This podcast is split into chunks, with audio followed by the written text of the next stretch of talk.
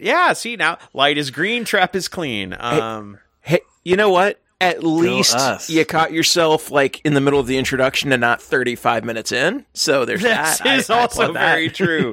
oh, that would have that would have just been like, nah, screw it. I'm doing it live. We're just gonna live stream this now Oh god. because that won't go badly at all. All right, Oh no. let's Li- take live two. stream with a All right. chat on the side that we re- can respond to. Oh, that that that will also go well. All right.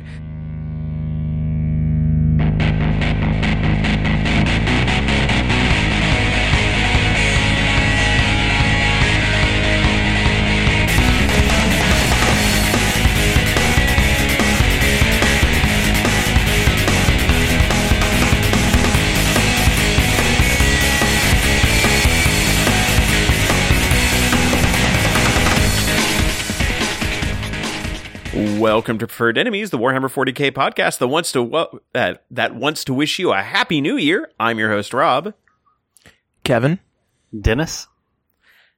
and we'll see if we get Richard later on. Uh, we are recording the day after New Year's Day, so he may still be sleeping in. He may have had a very very long New Year's, so uh, we'll see if we can loop him in later. Uh, but uh, today we wanted to actually talk about some of the things that are looking to come down the pipe in 2022 and uh, that's going to be our main topic. Uh, so first, I would say as first as always news and new releases, but most of that news we are going to cover in our main segment. But there are a couple things that don't quite fall into that that I did want to cover. Um, uh, as far as model releases that aren't covered in what we're going to be talking about in our main section, the two big ones are more Primaris Marines because we needed that apparently. Um, for reasons, but I will say the like Space Marines have been a long neglected line, and we've not gotten enough Primaris Marines thus far. So it, it totally makes sense that they would get updates instead in front of things like Eldar and Chaos. Perfectly fine. I, okay, so one I will say is I'm glad that they are selling the Primaris Ancient as a separate model now because that was a Yes. model that was only available, I think, in Dark Imperium, wasn't it? I believe that's correct. I don't think they'd ever. Yeah, it was Dark. yeah, I don't think they'd ever. Dawn. Yeah. Yeah, it was the first one. Yeah. So no, I'm glad that they released it. I'm glad that that the the pro was it the lieutenant in in Gravis armor is that Captain Was that the other one?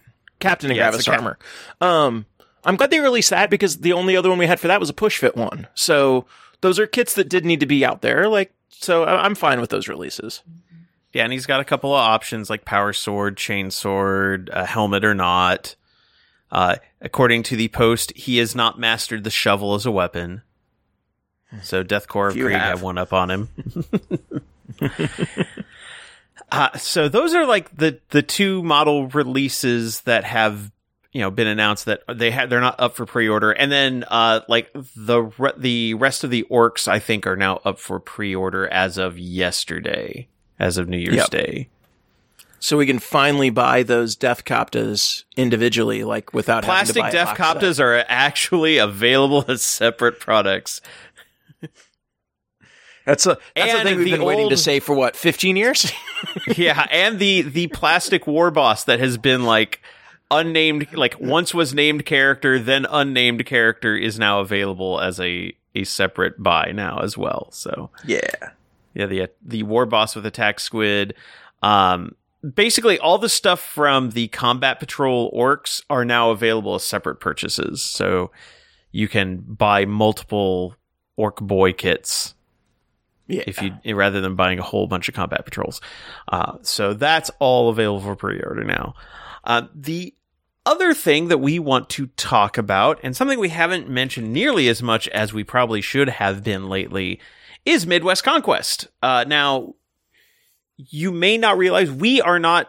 Well, I, Kevin, you are running an event at Midwest Conquest, but we Yeah. are we have handed off uh, the, a lot of the main operations of Midwest Conquest to the Hero- Heroic Morale 40K Club, uh, some friends of ours in the area who are very into the competitive scene. And so we figured they would be the best choice to to take this on. And so we've had uh, registration up for a little while, but we haven't promoted it as much. And obviously, there's been a lot going on lately. Right. Uh, but we wanted to just let you know that yes, Midwest Conquest 2022 is coming. Uh, it is still going to be Memorial Day weekend. Uh, we are still having a 40k grand tournament, a 40k friendly tournament, which is what you're running, Kevin. Yep, that is correct. Uh, a night joust, and new for this year because we are now in a new. The event is in a new hotel where we actually have access to bar service. There will be a beer hammer event on Friday night as well.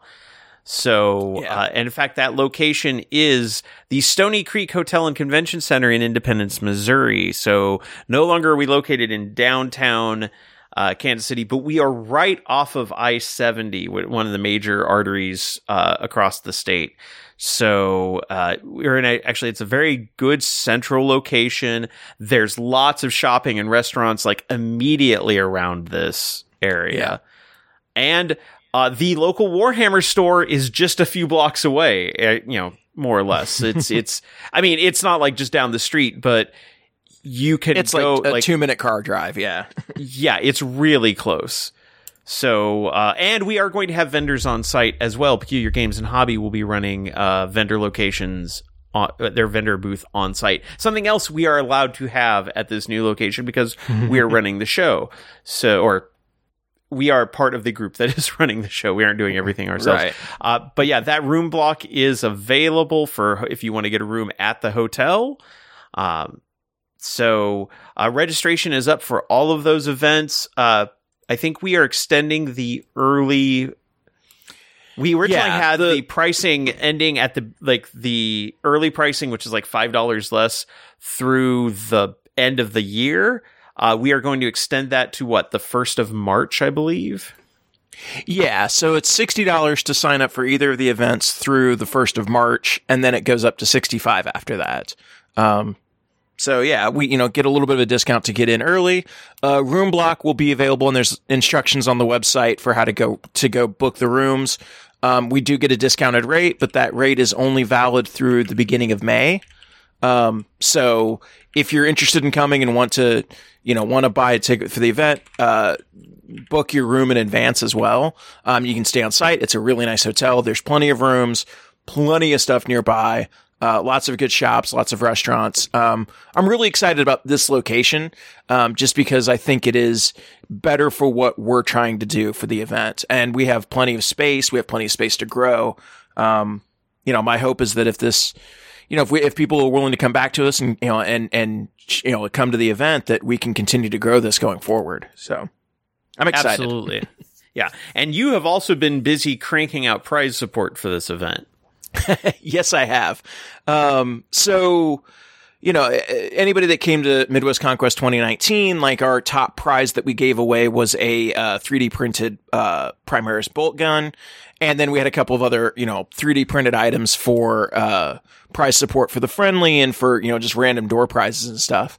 Um, so I've been I've been working on 3D printing since then. You know, so all of you know all of 2020, all of 2021, and you know, so I've got a just a bunch of stuff. Uh, so much that I actually, when I came home for Christmas this year, I actually drove because I had a carload of power swords and weapons and things like that that were all 3D printed. So those are being um, parceled out and painted up by the uh, Heroic Morale um, group, you know, for, for prize support. Some of those will go to, you know, faction surprises. Some of those will go to uh, best overall prizes. Some will just go into the door prizes.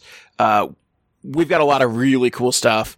Um, we're also working on a couple of raffle armies um, to for our uh, for our charities that we do every year. Um, we've got a lot of really cool stuff happening for this one, so I really do hope that people um, come back and attend because it, it- I think it's going to be really fun, and it'll be really great to have the event after you know having two years off. Um, be great to just see everybody and, and be back into back into hosting events.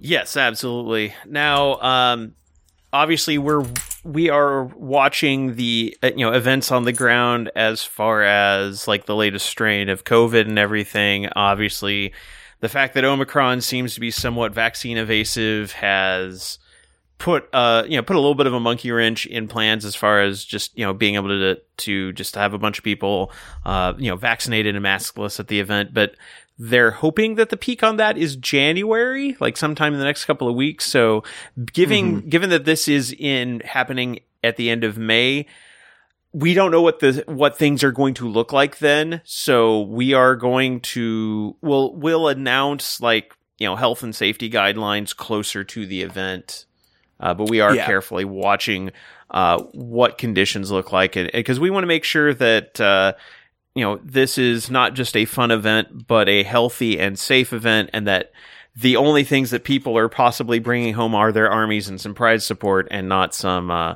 unexpected gifts to share with their friends so Exactly. so we'll- yeah. yeah so we'll, we're, we're definitely going to be working with other like local events because um, uh, Show Me Showdown had their event. You know, uh, Mid Midmo Maelstrom, all these other ones. So we're you know, Flying Monkey've had tournaments during COVID, so we're working with them to get their you know all their health and safety procedures and to make sure that everyone has a fun time, but also that everyone stays safe.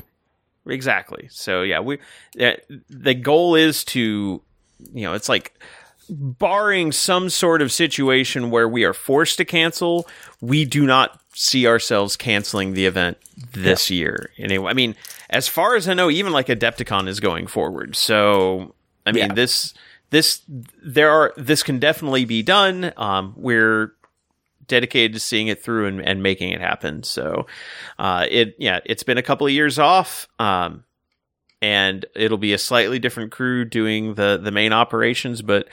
Uh, we will be there, uh, whether we are running events or in some cases playing in them, because uh, we have a little bit more freedom in that regard. So, look, see you there. Um, right now, the as I mentioned, we have uh, there's the GT, which is going to be our main event. We are hoping to get uh, at 80 players for that is our goal. Uh, So, because we definitely Which want to get what we major, were at- major status. That's what we were at pre, you know, in 2019. We we were at 80, so I think that that's a good goal to get back to that. And I and I think Mm-hmm. that I think that's doable. There have been other large events in the area, so yes, and I Yeah, think there's people that definitely want to come back and play. Right. Uh, so uh, the yeah, that's the GT. There's the friendly, which is going to be uh, a more casual environment. Uh, I think. Are you still working on the guidelines of exactly like what that format's going to look like? Yeah. Uh, so uh, the one big thing is that, like, obviously the rule, the missions have changed drastically since the last time we held the friendly. So I am going through and trying to figure out exactly the best way to do that. Um, I'm kind of waiting on format because there's also the uh, LVO friendly that's happening at the end of the month. So I'm kind of waiting to see how they how they do theirs and and what that looks like. Um, but uh, the way that we've done it in the past is we encourage themed armies. So we're going to be on the same schedule as the GT. So it's going to be five events, three hour rounds. Um, you know, over the two days. So when you when you show up to play in the friendly, you're basically getting the full GT experience. You're just playing in a, a less competitive environment. Um, so we Yeah, an encourage people to have where I would say an environment where yeah, your army composition and your hobby skill is Yeah. are both equally important as your win exactly exactly so um yeah we encourage themed armies and, and painting and things like that when i go to do the final scoring which I, as I have not yet finalized but your win loss record in the missions is a third of your score your hobby and like theme is a third of your score and then like just your sportsmanship and and you know the, you know, you know, and stuff at the event is another third of your score. So, you know, a third of it is controlled by you, a third of it's controlled by your opponents, and a third of it is, you know, is the TO. Um, so I think it's a very fun event. Um, we had a lot of really great themed armies two years ago when we did it. It's the highlight of when I, you know, when I do go to LVO, it's the highlight of the time that I spend there. Um, I've had a, I've had a blast doing that, and I really want to get you know make these make these events more more popular because I think they're really good companion events for the GT.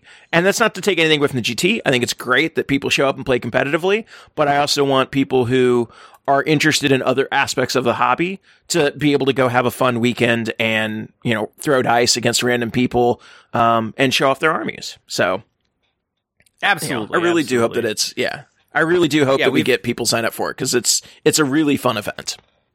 Yes, I- I've played in two LVO friendlies. Uh, I had a blast at both of them because I got to bring armies that uh, were like either at the like I remember playing Sisters before the new Sisters Codex came out, Yeah. or uh, playing. Um, what I think the uh, when I went in 2020, I got to play my uh, Farsight and uh, Farsight and Shadow Sun, you know, like Kauyon, Tau Army, Yeah. and it wasn't great, but I had a lot of fun doing it because the, just like the mixed play styles and things like that. It was it was it was very enjoyable. So yeah, I and I encourage these because I mean I know Dennis, your event at the U.S. Open was that like and once you got into like the lower the lower tiers, you were mostly get running into people who were just like, yeah, I just wanted to so- show up, see what this was like, play a few games.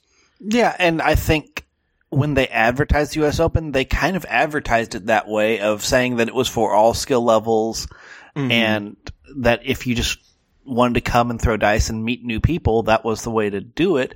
And it worked as advertised because, like you said, my first games, the competitive ones, were a little rough, but they were still friendly and fun.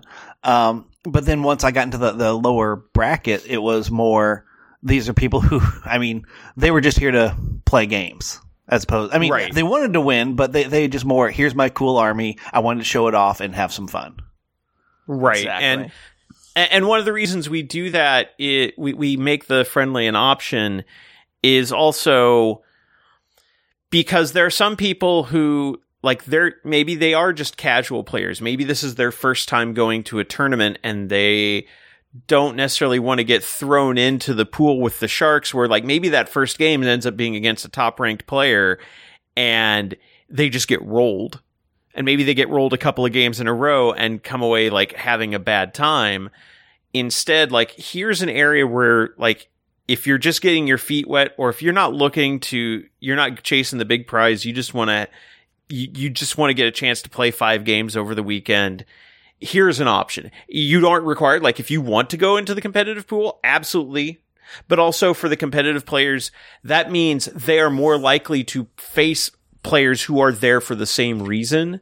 So Exactly. you're not going to get somebody who gets what might be considered an easy win on round one because they played somebody who like this is their first tournament they've ever been to.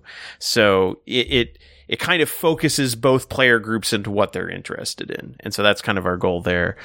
Um, and then uh, we're going to have the night joust on Saturday night. Uh, that is a just a perennially fun event. We always have Yeah, night a, joust a always blast. Oh yeah. And then uh, one of the new things, because we are, as I mentioned, we're at a new hotel where we actually have bar service. Uh, we are adding a beer hammer event this year. It's going to be Friday night, starting at 6 p.m. It's a three round event. Uh, small games. I think and we don't have the points totals, or no, it's a thousand points. Sorry, it's right there. So it's a thousand point event. So small, fast, like hour long games. Uh, each ticket is going to get you two beers from the bar and a little little bit extra from the heroic morale team. And so uh, this is basically just fifteen bucks to show up, get a couple of drinks, roll some dice, make some friends, ha- have a blast before the big event the next morning. Um, this is because alcohol is provided, although you do not have to drink. If you would prefer to have water or soda, if you are not a drinker, like if I'm playing in this event, I'm I like beer a bit, but I am not a heavy drinker, so I would probably go for the the non-alcoholic option. But because we will be serving alcohol, uh, no players under 21 are going to be allowed for for this particular event. Uh, but uh, all ages for the for the GT friendly and night joust. So we're excited to have that on the uh, the agenda as well. Um, we and as, as you said, Kevin, we are looking to expand. Um, hopefully, if this if everything goes well with this, we're hoping to maybe add Age of Sigmar next year as well. I think for the first Yeah. year, we're just we're we're sticking with our known strengths, and uh, then we will see. Also, it's a matter of finding finding staff and people to run the games because while we can staff up for 40k and the friendly, um, and we can definitely and then Night Joust and Beer Hammer very easy to handle. Uh, you want to have, as evidenced by the letter we received last episode, we are not Age of Sigmar players, so having us run and run and judge an Age of Sigmar event would be a bad idea. So we would have to find someone to run that. So uh, in the at, you know, it's kind of like if if it happens, it happens. But at this point, we are not planning on it. But we are looking at 2023 as maybe expanding our range of games that we cover. And I think that pre- that pretty much covers everything we have for for Midwest Conquest. But yes, you can go to midwestconquest.com uh, to find the details, or you can also search for Midwest Conquest on uh, Best Coast Pairings. Uh, these events are happening May 27th through 29th, 2022. Uh, so you can find all the events there and register uh, register now and uh, secure your spot for those events. And again, all the hotel information is on the Midwest Conquest uh, website as well. And that takes us to listener mail. Uh, we've got two letters this time. Uh, first one is a follow up to the follow up to our original Australian pricing issue. Uh, and this is actually from Andrew Trowbridge, who wrote us the letter last episode about like buying from a Polish web store being cheaper than buying locally in Australia. And so we continue, we broke down exactly why that is. And so Andrew took the time to write back to us. And I just wanted to read this because I, I, I really did appreciate what he wrote because it's something I think I, I see happen very rarely. Thanks for the, uh, he writes, Thanks for the very dedicated look into this topic. I wasn't expecting such a good breakdown. I feel better about buying locally. We changed someone's mind on the internet.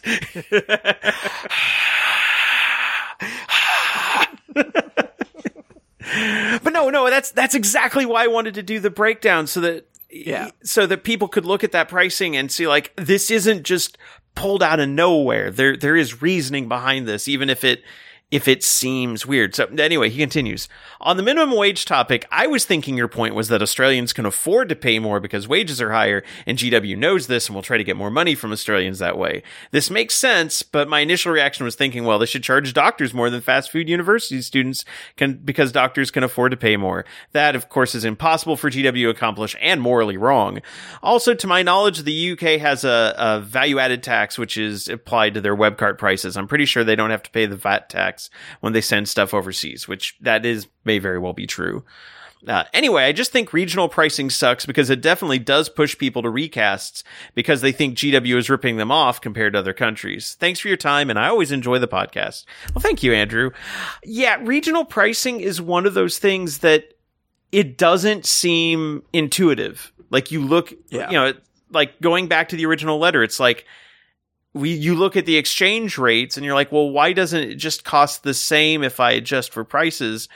And yeah, it's one of those things where you really have you really do have to go down the rabbit hole of all the economics involved in the multiple stages of the process. So it's and it is confusing and it does lead us to think that, you know, some territory or other is getting screwed over. And it doesn't help when like bad guy GW, you know, 10 years ago was like, no, you can't sell from like you can't sell GW product from a from a web cart. You know, because we are the only ones who can sell it Mhm. from a web cart. It's like, yeah, and notice they don't have that problem as much anymore. I think you can I, I see plenty of stores that sell GW product through. I mean, hell, Tabletop Game and Hobby, one of the lo- our local stores, has. I've ordered GW stuff through their web store, so obviously that is no longer a thing. And GW has kind of. I don't want to say they're they've completely pulled back on the the anti competitiveness because there's a whole thing that we didn't even get into from last year about their IP and uh, going after like fan animations online after Yeah. Warhammer Plus launched. Um, that is a landmine field. I do not want to wander into. It's one of those cases of legally allowed, but maybe not the best call PR mate wise. But and there was there was a lot of discussion on that, but uh, but for the most part, like GW has you know besides protecting their IP, which they're legally allowed to do, I think GW has kind of learned to understand that they are not. I, I think they their initial reaction to not being the only game in town when not so much like War Machine to an extent, but especially X Wing started uh, drinking their milkshake. Mm-hmm. Um, they're they've kind of learned to to roll and grow and just lean into the fact that they do make some of the best models in the industry as far as plastics. And at the same time, they've really tried to work on tightening up their rule sets and uh, supporting competitive play. So they, they're trying to lean into business competition by just focusing on making a better product, which is the way you should do it rather than trying to screw over competition at the retail level. So, right. Um, but yeah, I, I know I totally get where the, the pricing concerns come from. And, and when you're looking at your wallet and knowing that this is kind of a luxury hobby and it's, it's hard, it's hard. So I, I don't blame anybody from having, uh, you know, sticker shock, as it were, especially in, you know when you are in an a area where the prices just seem ridiculously high. But yeah, Andrew, again, thank you for writing writing back in and uh, letting us know that we actually were able to kind of relax your concerns a bit. That that that feels good. Um, and then our second letter is from Jeremy Hagen, and Jeremy writes, 2022 is the year of the wah at my house, as I plan on updating many of my 10 plus year old models with updated paint schemes, as well as integrating the new models that I've gotten. People make jokes about Space Marine lieutenants, but some amazing orc characters have snuck onto my hobby shelves. I blame Bra- Boss Snikrot. Uh, anyway, I've noticed that the 150 millimeter oval base would be a perfect size for my orc trucks and update their look and mat and match the overall look of their buggies. I'm disappointed by the GW web store, and I even asked my local store manager because they don't look to be available in spite of the fact that several of the miniatures that GW produces come with that size. I know that custom base manufacturers often produce this size, but since I'm trying to unify my aesthetic uh, without the pain and expense of custom bases for my collection of toy- boys and grots, that seems out. Reaper makes an oval base that is close but small enough from the GW 150 millimeter that I don't think the truck will fit well. Can you think of any other alternatives that I didn't mention? Can you think of a reason why GW hasn't released this size of base? Even the once elusive 28.5mm base that premiered with the Sisters Repentia squad became available not too long ago.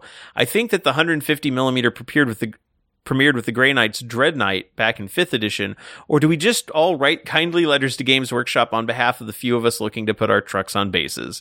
Thank you and Happy New Year, Jeremy from South Dakota. Yeah, so basing is weird.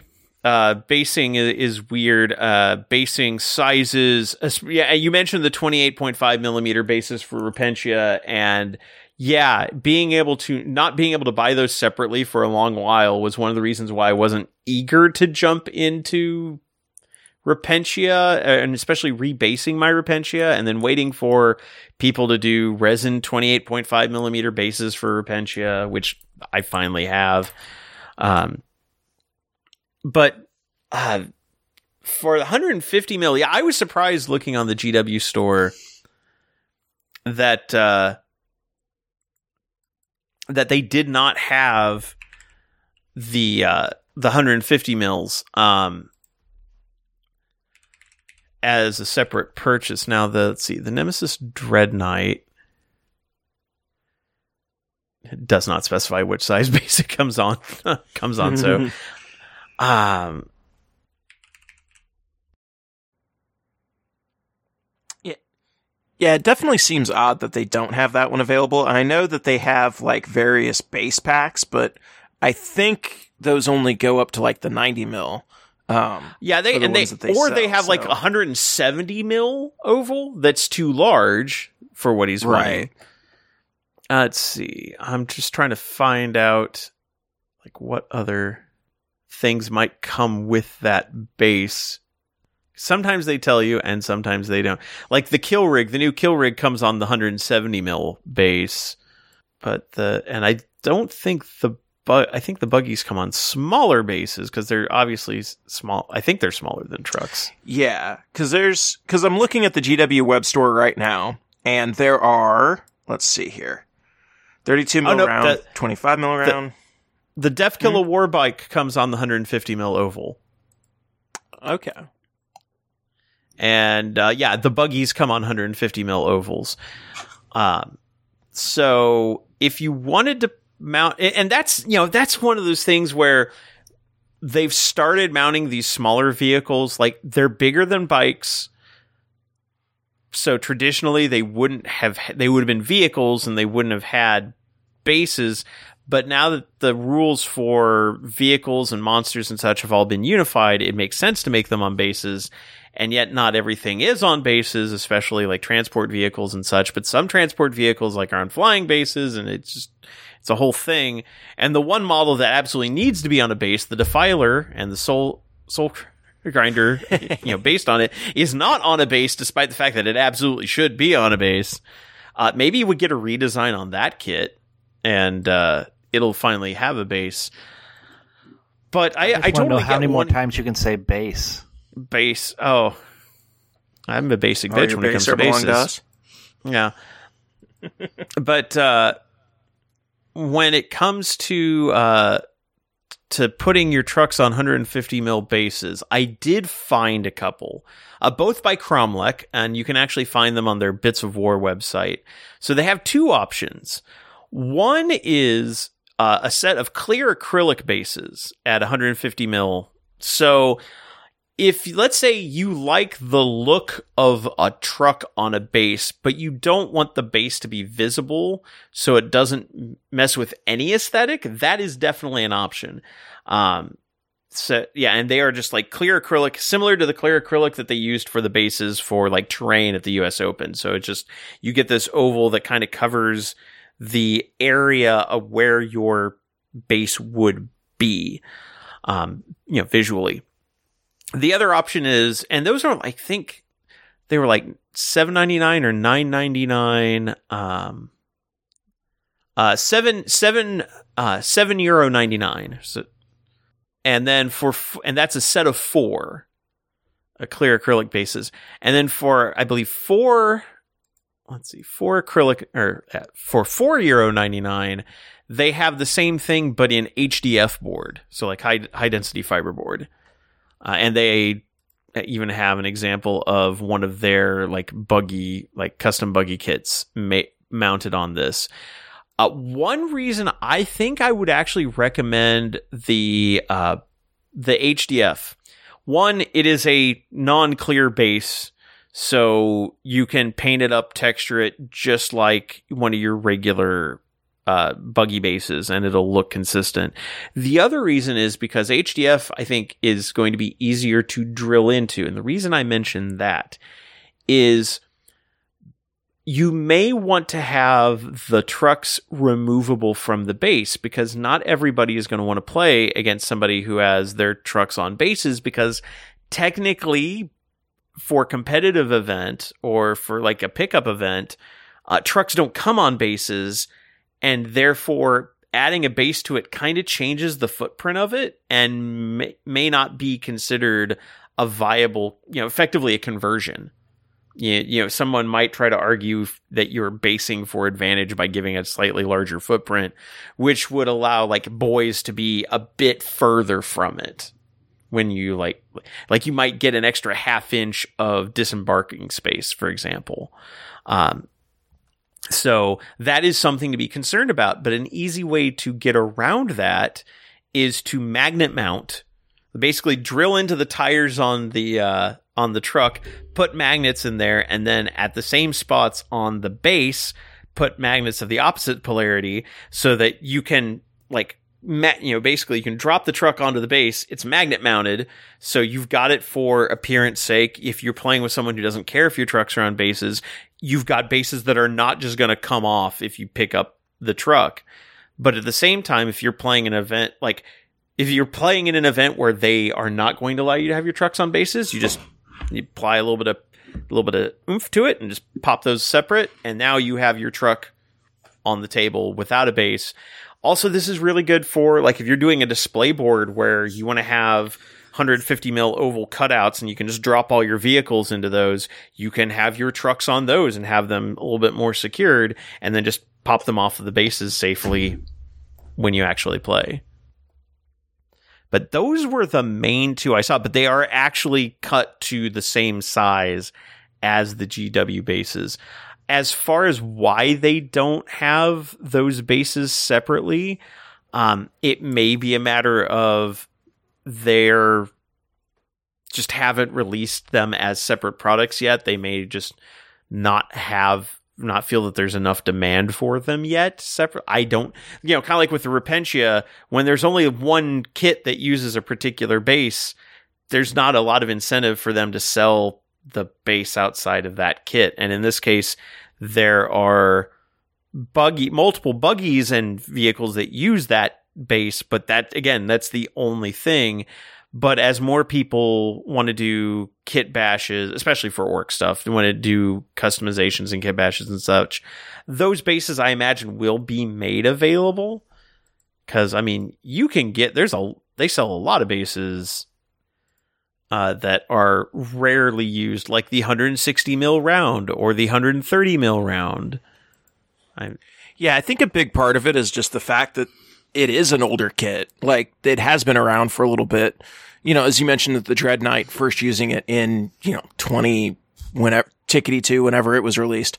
Um, you know, like, I, I think that's part of it. I think if it's if they'd started using it more recently, I think they would have put it out there separately. So so I, actually the Dread Knight is on 120 mil base. Oh. So it's on the flyer base. Okay, then I take 100 that back. or yeah, 120 by 92. So yeah, it's the Dread Knight's on the the flyer base. You just don't glue the. It just doesn't come with the flyer stem. Oh, okay. Okay, so I take that back. I have no reason. Why, I have no idea why they haven't released it yet. yeah, I, I don't know why they don't have it, or even you know, because it's not even listed as like temporarily not of you know out of stock. Mm-hmm. It's just yeah, not, it's just not on there. And and as as Jeremy said, you know, he talked to his local store and they're like, yeah, we can't order them. There's not even a SKU for it. So. So the other things that I will mention, and I know this isn't an option for everybody, um, you know, because th- there's certainly gray areas I think about, you know, uh, 3D printing models and, and bits and things like that. But in a case like this where it's like, oh yeah, I want a base, I want a specific size base, and it just doesn't it doesn't exist. I have absolutely no qualms if people like want to 3D print something to use for this, or you know, scratch build their own. As long as it's the right size, no, I I have zero qualms with anybody like printing a base because you know GW doesn't sell it. Um, also, you know, there are retailers like eBay and other like bit sites that you could probably buy the GW, you know, 150 mil bases from, uh, if you're interested. So I, those are options as well. I particularly like the the clear resin base, uh, the the acrylic base from Cromlech. I think that looks, I just think it looks cool. Um, you know, they have a picture of it on a buggy with it, and I I kind of like the way it looks. It feels very uh, non-intrusive on on those on those vehicles. Like it just feels like it kind of blends in a little bit better. I'm also lazy and don't like doing bases, so there's that benefit. Um, there is that. So like, but yeah, I, I think there's definitely some options. Um, you know, if you have access to somebody that can 3D print stuff, that's certainly a you know a way to go. Uh, you know, it could be fairly cheap to do. Otherwise, you know, Cromlech sells them. There's bit stores that you can buy them. Like, I do wish that GW would make it easier to buy them, but there are other options out there at least. And it looks like we now have a Richard. Woo-hoo. Yes, a Wild Richard has appeared. A Wild Richard has appeared. Yay. So, Wild Richard, uh, what is your opinion on the idea of basing orc trucks?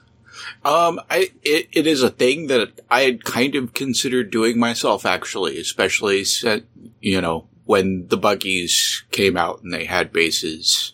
Um, but in a, in a matter of like transport and storage, I basically decided not to, considering I pretty much already have my KR cases f- for them and have, you know,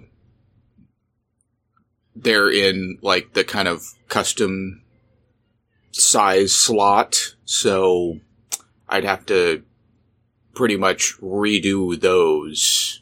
Um, and I just kind of decided I didn't want to. So, um, but it, it would be neat. I, I think actually I may take that direction that you suggested with the magneti- magnetizing the bases. Um, cause I think that's a neat idea for like a display board, specifically just for like display board use. Right. Well, and with something like that, like even in depending on how how you've got the base set up, theoretically, with the base being separate, you would even maybe slide it alongside the the truck in the slot, or you know, if it's Right. removable, it's e- it's much easier to work around the storage for it than it is trying Yeah. to you know trying to to you know jam a permanently based truck in a spot that is not cut for an oval. Right. Would it, and would you think that uh, the the buggy base would be big enough for the truck? Mm, I'm not. It. I. I feel like that would be a little. Yeah, I think that would be a little snug. I feel like that would overlap a little bit. Yeah, I'm kind of seeing if anybody else is. My. And of course, my KR cases are a little inaccessible at the moment, so I can't immediately go and and look. I found a list of orc vehicle dimensions, but it's from 2013, so I don't know how accurate that's going to be. Yeah, I don't know when. I don't know when that orc truck came out. well, this has an orc truck as 2.5 inches wide and 5.5 inches long, which is a bit narrower but slightly longer than a rhino. Sounds right? Yeah. because the the trucks aren't that big. It's not like a battle wagon, you know. They're they're relatively so. If it's if that is accurate, then Yeah, that actually thinking about it, that's probably right. Sorry, I have doggy sitting parents right now. you're fine. So 150 millimeter base is 5.9 inches long, which is just a little bit longer than the truck. And 95 millimeters wide is 3.7 inches, 3 point, like 3.74 inches. So yeah, the truck should fit on there. It's Yeah, it, It- just kind of depends on on how the the corners line up, right? Right. The corners are probably going to overlap. Although, if it's 3.5 inches wide and the truck is only 2.5 inches wide, it should it should barely Yeah, overlap. So, so it, it's probably feasible. But yeah, I think having them having them magnetized so that you can, uh, you know, for for display or for casual games, it's not a big deal. But for some, you know, for a more competitive thing where a half an inch could make the difference between winning and losing, I think having them removable is probably the safe bet. Because then it's just like that stops so many arguments. So yeah, Jeremy, I would look. I would primarily look at those uh, those HDF Cromlech bases and magnetize them. I think that's your best option. But if you just don't, if you want to have them on bases, but go the Kevin route and just not do basing, those acrylics are definitely an option. And you can drill into acrylic as well. It's just wood's a bit easier to work with. Well, the thing with the acrylics too is it's you know they're they're not as it's not going to be as easy to remove them as you mentioned. But the thing with the acrylics, with them being clear, if you don't put anything on them, it's a little bit easier to be like, okay, we'll just measure from the base of the model. You know, so you can still kind of get around if somebody has like a, you know, a, an issue with putting it on a quote unquote larger base. Well, okay, you can just, you know, kind of, you know, you can kind of ignore it a little bit easier, I think, than some of the other ones. So I think it also could get you to that same, that same spot. So it's really just preference. Yeah. Well, hopefully that answers your question. And if you have a question you want to have us answer on the air or commentary on something we've said or you know whether it's a rules question hobby question uh, just want our opinion on something uh, there are three good ways to write us on the air. Uh, first or there, there are three good ways to get your letter read on the air. First is you can email us. So our email address is our first names at preferredenemies.com so kevin at dennis at richard at robert at let me try that again because i completely screwed it up so our email is, which is our first names at preferredenemies.com. So Rob at Kevin at, at Richard at preferredenemies.com or also our first names at preferredenemies.com. You can write us there. Uh, second is Facebook. We are at facebook.com slash preferred enemies. Uh, you can like us there, follow us. We post, uh, you know, when new episodes are coming, takes on, uh, news, uh, updates. We'll have updates on Midwest Conquest, uh, posted to our, uh, Facebook page as well. Uh, third is on Twitter. We are twitter.com slash preferred enemy singular. And uh, you can send us messages and notes and letters on all three of those groups. We throw them together, put them in the hopper, and get through as many as we can in a single episode. Uh, currently, the hopper is empty, so if you want to write, get uh, if yeah, so if you want to get your letter read on the air next episode, now's the perfect time. Uh, also, we do have a Patreon as events start opening up. Uh, we will be traveling more, and your Patreon support helps cover things like uh, travel and hotel costs, but also co- covers the cost of hosting for this uh, podcast. The recording service we use for this podcast, as we are 100% remote, uh, also covers costs of microphones and making sure that all our equipment is working and in proper condition.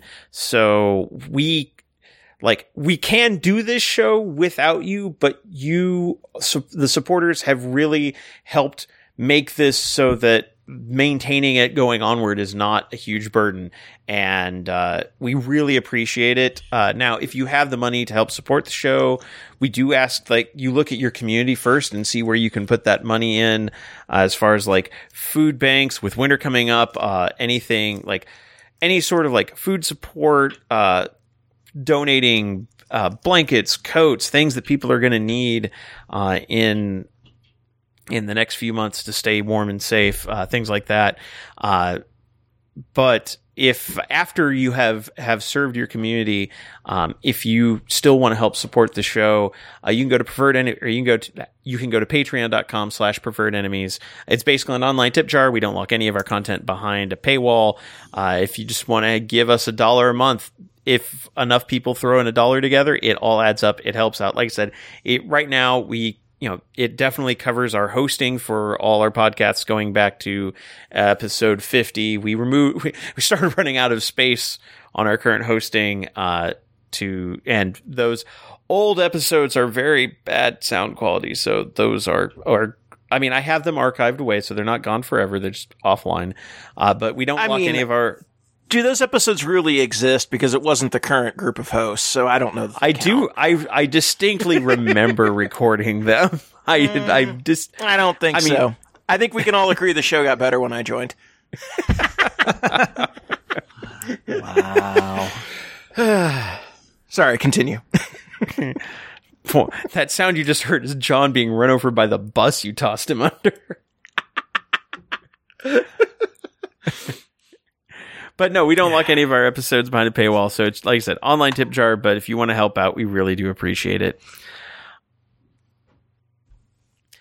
And so that takes us to our main topic, which is all the other news and new releases that have been announced for uh, the next few months. Uh, now we don't have timelines or we don't have time frames on all of this but uh, we're going to start off. I think we're going to start off with talking about something that was kind of being teased and revealed with the advent calendar, and we talked about it last episode.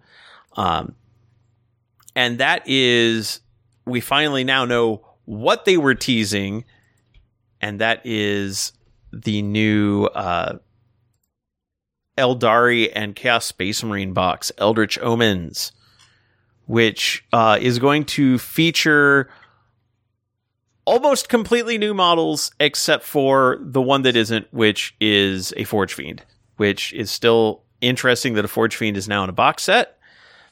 Right. but uh, are so the uh, first thing that they showed off is a brand new Autark. Uh, Autark with three head options, two torso variants, other options that they haven't released yet. Uh, it's armed with a Starglaive or Scorpion Chainsword. So that's the Scorpion Chainsword that we saw. We're not getting plastic striking scorpions yet. Yet. Yet. And uh, your pick of four ranged weapons for the other hand, they definitely show uh, like the fusion rifle, the uh, Aeldari missile launcher, and a splint or a, uh, a shuriken pistol. Not splinter pistol. That's the wrong Aeldari. um, and they do mention that the weapons and upgrades are cross compatible with the existing Autark model. Now they say two torsos, and I don't know if that means we're getting male and female torsos because this Autark is definitely female. So I don't know if that means male and female or because the other Autark is already a male torso, if we're just going to have two options, which it, it, one option definitely looks to be a back banner. I'm wondering if the other torso option could be a uh, warp jump generator. Mm. Because that is a piece of war gear that we don't currently have an Autark version for. Or they could have both in a way, because the front torso and the back torso are normally two separate pieces. Right. True, and if the if it is compatible bits wise, if the back of the torso is compatible with the other Autark, that means you could make a female Autark with swooping hawk wings. We will have to see.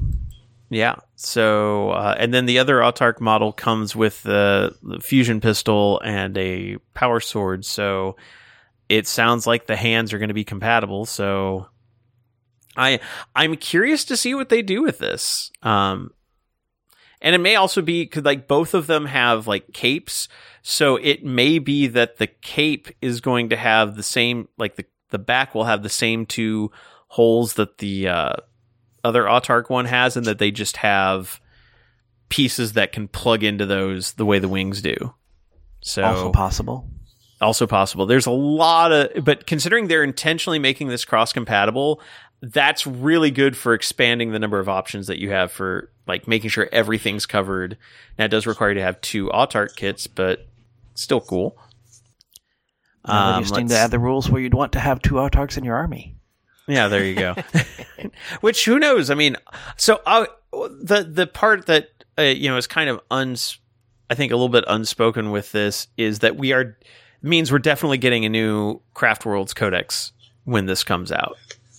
Because so far, every time they the in this edition that they've released a box set with two armies, though it's usually two armies we haven't seen much of yet, and those armies get new codexes around the same time the box set, barring supply chain delays like we got with uh, Custodes and Gene Stealer cults. Right. And I do think I kind of like this way of setting up the armies because it's a way to quickly buy into the latest two armies coming out. As opposed to in the past, we only got box sets if it was a new edition or if it was part of a um, campaign book. So I mean, there were a, there were a couple, like there was the Mechanicus and Necron set that came out in Eighth Edition where we got Armiger Knights for the first time, but that was still kind of. Uh, it was more that that was the big thing was look there are Armiger Knights now, and that's what drove the sales of that box more than anything. yeah. But yeah, I, I do like this idea of giving kind of a premiere of an army of, of like a couple of armies, and also me knowing that th- you're going to get two armies, they're going to get upgrades and updates at the same time. Yeah. Let's see. So next up, uh, we get plastic rangers finally. I'm kind of happy about this, kind of sad because I already have 10 Rangers, and unless I'm going to field a lot, I mean, I'm going to pick up this box or whatnot, so I'll probably have 15. I guess 20 is fine. You have two squads of 10 sniping somewhere. I, I've I've seen somebody complain that okay, so like the, they've got the five of them on this picture arranged in kind of like reverse star formation, and the one in the lower left, the like somebody was complaining, oh look, they're just reusing the same sculpts from uh, from Blackstone Fortress for that Aeldari sniper. And it's like, well, how many ways can you hold a rifle in a meaningful fashion? Also, I think they have them covered here. right. Yeah. But also, who cares? It's a cool pose. No, they don't have Shut crouching up. here. No, I mean like Well, specifically sure. the the one sniper from uh right. from the, name. Blackstone Yeah. Fortress box. The yeah. Also, the other arm is in a different position. It's in, you know, so it's just like it's not even an exact copy, Yeah. but you know, you know, whatever. If you're looking at that, uh, the upper left one in that, he's holding something that I don't recognize. Yeah, I don't know what that is. Oh, yeah. They stole some drones from the Tau, apparently. That's kind of what it looks like.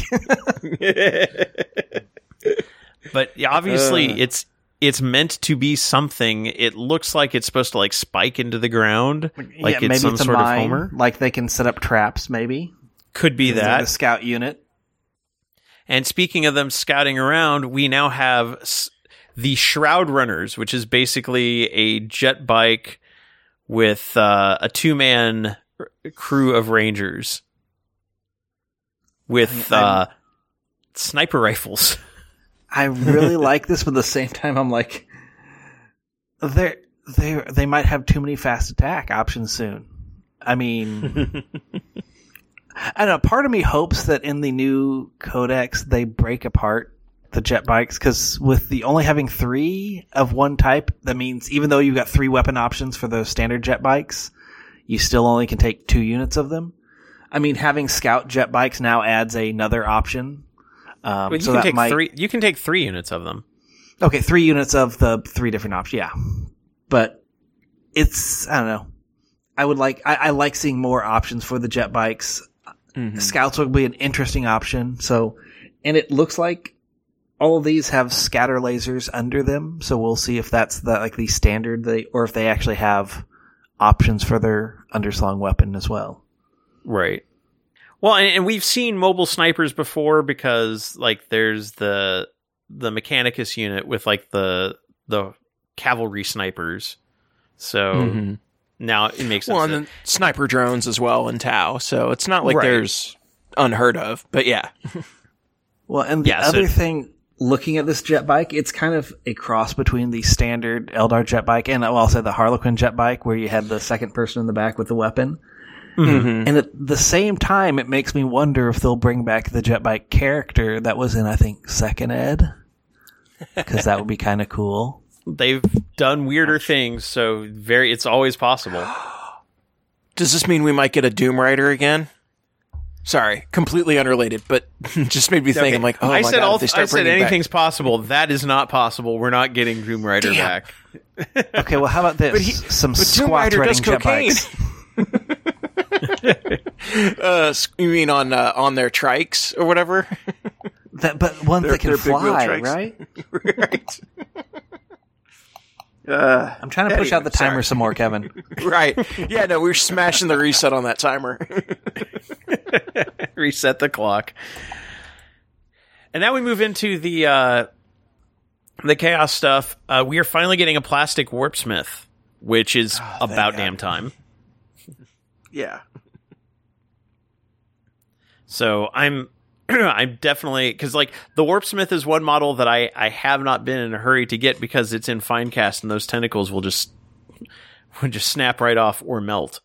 So Or both. also I like the fact that he has the option of a an axe or a thun- looks like a thunder hammer.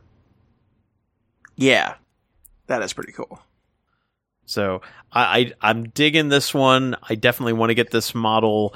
Um, I don't know if I'll, I'll probably wait till he's available separately, and then because the next thing he uh, he comes with five Chaos Chosen, and I we already have a Chaos Space Marine box.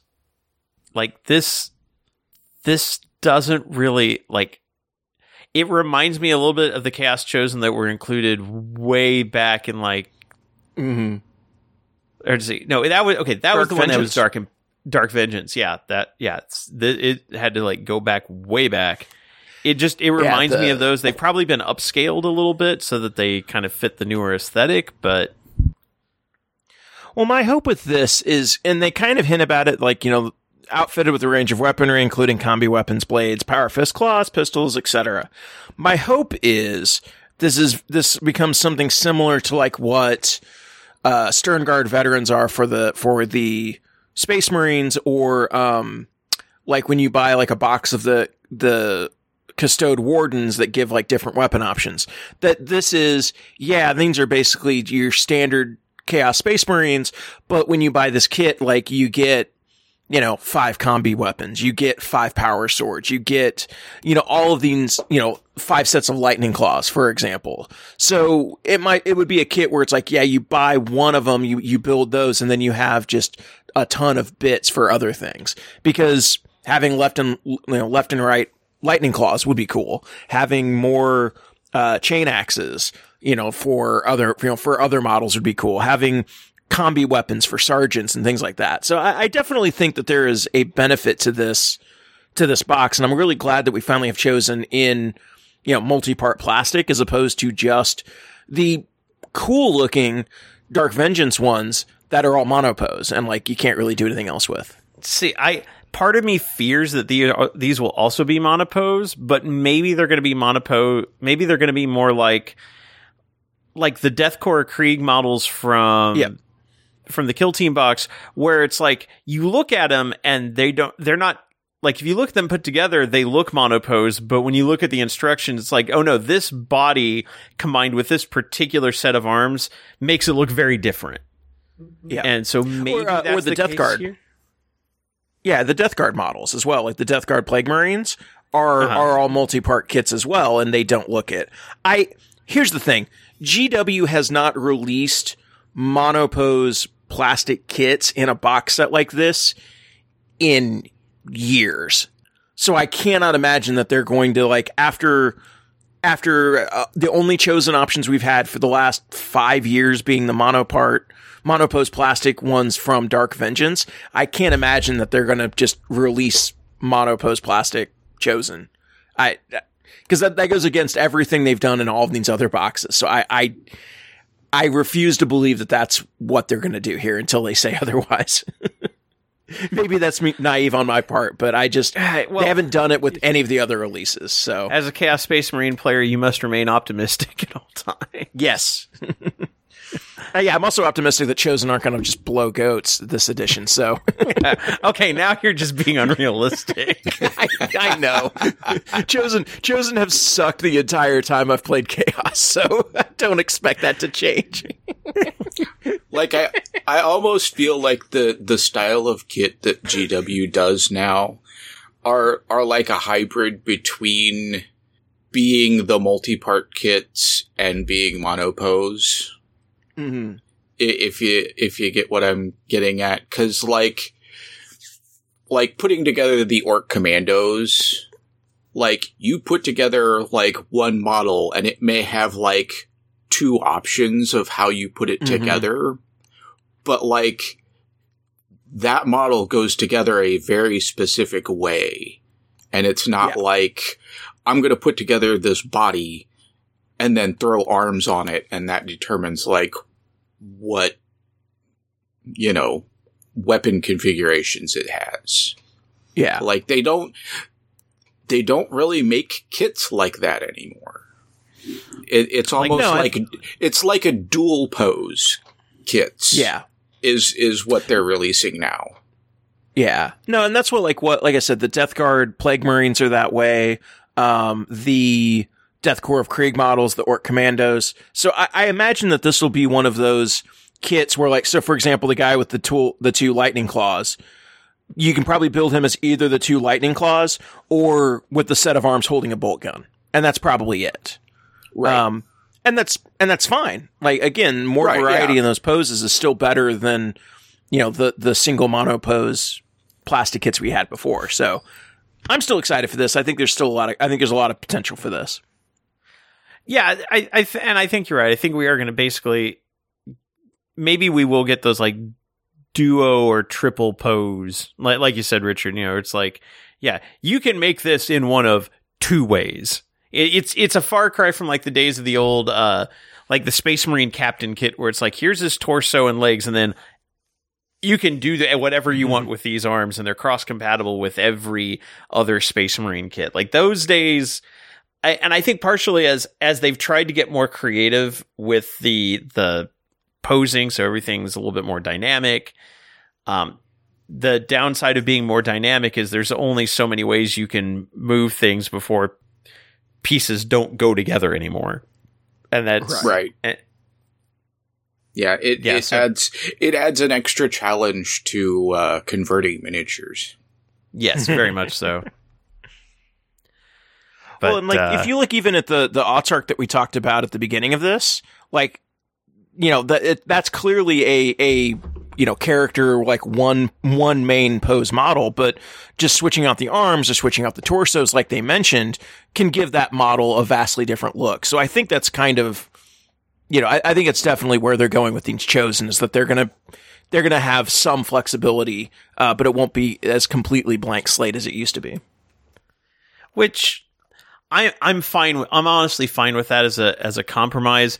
The only concern gets when you you can still end up with depending on how many of these these models you use like especially I think about like the new Chaos Space Marines and like the new Ork Boyz and such where like you don't see it so much on the the Space Marine intercessors cuz they are still very much kind of like torso legs and then here's a whole bunch of pairs of arms that you can use in different poses and things like that. Yeah. kind- but like the newer, like the newer Ork Boyz, the newest Chaos, newer Chaos Space Marines, my concern is like if somebody's fielding an army of those, you're going to kind of see the same model pop up several times. Like it's going to be harder to give individual models that same uh, bit of individuality. Uh, head swaps help a lot, but Mhm. again, with some of these, there's only so much. Like I look at these chosen, I'm like, there's only like they may have a couple of options per like of heads per model, but you're I doubt you'll be able to like freely swap the heads around between them. Yeah, the Well, like putting together like I've been putting together like Beast Snagga Boyz, and they are very much the you, you put these models together one way or the other way, and it, it like I've found a couple of instances where outside of the instructions you can kind of swap some of the arms around and maybe some of the heads around a little bit, but like I'm gonna have to like gap fill with a little bit of green stuff here and there to like make the transitions like fit together a little more smoothly, but like I've been able to put my second set of Beast Snagga Boyz together so that they have mostly like kind of different looking like some of them are the same because I only kind of started doing this about halfway through them. But uh it like it and and once I get to the other 20, like it's going to get harder cuz well that's yet another variation set of variations that I'm going to have to try and figure out to make them a little more unique. Um I'll probably have to break out the bits box and try and use some old bits Yeah. for them. So All right, business conspiracy time. This switch to like duo or triple pose models like this is a way to f- screw over bits vendors, like independent bits manufacturers. Mm. I- I- Maybe. I, this is I why mean- I'm saying business conspiracy time, but it's like Yeah. if one of your issues, like I, I'm thinking back to the old chapter house thing, where it's like, okay, so this company is making bits that are compatible with our kits that use our IP, but in a way that we don't approve of because people are buying their bits and not buying more of our kits to to try to make more. mo- You know, they're trying to stretch out their hobby dollar. What if one of the ways to answer that is fine? We'll just make more dynamic poses that don't work with like. There's no generic bits that you can mix in with these because this body will only ever work with this head. uh, the I- the the bits vendors will catch up. The- they'll mean, they'll I- start likely. making they'll start just making more Yeah. varieties of bits that Well- will conform to like the different poses. Well, and Yeah. also hobbyists can like sand things down, green stuff Exactly. Mm-hmm. connecting. So Right. Like, It- like it, it, it is it is a, a a conspiracy theory that is not that far of a a, a leap. i- Mhm. If you're if you're still you know looking for bad guy GW, but yeah. I like I don't. said, I, I'm I'm not saying that's necessarily the case, but I'm also saying it's Right. not not necessarily the case. right. Well, I've built enough plague marines for my my Death Guard army using you know the the the dual pose plague marine kit, and I I personally have not felt like oh my gosh, there's a whole you know I and now everybody you know I have either this pose or this pose.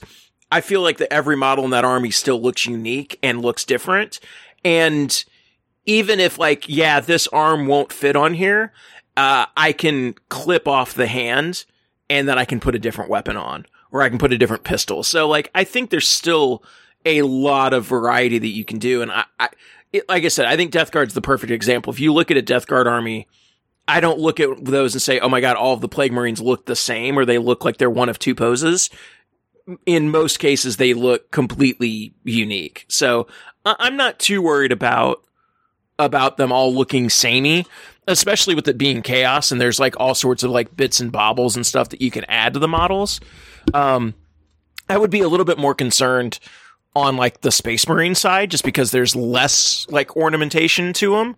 Um, but I think that's kind of why they've not gone into these dual pose models that same way. I think they've gone with the more, you know, old school multi-part, true multi-part plastic kit with those. Um, but I, I don't know. I'm not expecting it to be a problem. I, I, I like the way these look. Okay, yeah, it's it, like I said, it's just one of those things. I'm kind of like looking at it. I'm like, you know, thinking like I I just want to make sure that like people are able to, you know, still have these kind of unique, you know, like not samey armies, but then Mm-hmm. like you said, i- if somebody's dedicated to making their army unique, they'll do it. You know, they'll just find other ways to do it. So Exactly. Yeah, I mean it's it's a far cry from you know I'd put thirty boys on the table and you know three of them look different. Right. True. that is that is true. That is true. It's like, and again, as long as they have like a couple of variations per, you can generally get enough that it's like over time. Like if Unit A and Unit B are look look a little similar, that's fine. Like after a point, there's only so many so many configurations you can do. Yeah, And then yeah, the final kit in the in the box is a Forge Fiend, and they do, and it does include everything, so you can make it the Mauler Fiend as well. Like the Forge Fiend, which isn't new but is awesome. That's and honestly, if the and if the Forge Fiend has the same rules as the uh, the one in the Thousand Suns Codex, they'll be pretty solid. Very, they'll be very good choices. And then, uh, Kevin, I know you had mentioned that piece of terrain that they have. It's just two Yeah. Noctilith crowns slammed together. Yeah, I wasn't like, sure Age if it was- Sigmar bits in the middle.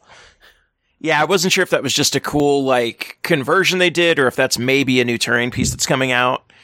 I don't know. It, you're you're right. It probably is just a a, a conversion, but Yeah, well, I'm, I'm looks looking cool. at the Noctilith crown, and it's got the exact same spikes and glyphs and everything on it. So fine. So, yeah, they my just- dreams. That's fine. sorry, hey, that's what I do. If I can't, if I can't crush That's your true. dreams, what can I do? That's true. That is true. Crush him in 40k. I I can do that. Just bring out your rail guns. Oh, well, so they're doing segue. Settle that. so, um, here's the here's know the episode. yeah. so you we'll spend some time on this. yeah.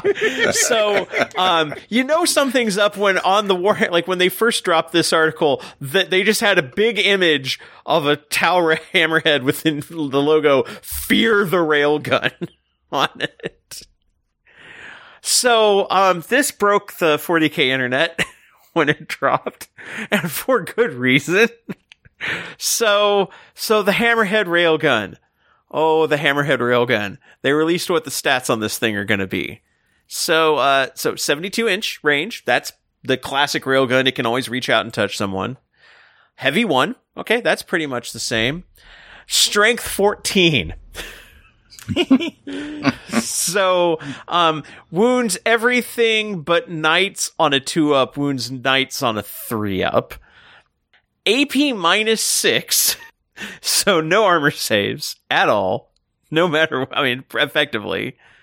It's like whatever you roll, it won't be good enough. Right. well, if you've got the the shield, if you got technically the one up, you can still have a six if you have like all the best armors and and if you're in cover and et cetera, et cetera, et cetera. yeah, like you can maybe stack modifiers to maybe get to a five or a six up, but you're basically no armor save. Right. Uh, damage of D3 plus six. So seven, seven to nine damage. Uh, each time an attack is made with this weapon, invulnerable saving throws cannot be made against it. I That's- hope you didn't like having demon characters. That that's that's the one thing. Like I'm pretty much fine. Like the damage is bad. The the the range is bad. Like like bad as in bad to go up against, right? Because they're awesome. Um, like the the no invulnerable save thing is is the one thing that I'm just kind of like, uh, did it really have to? yeah.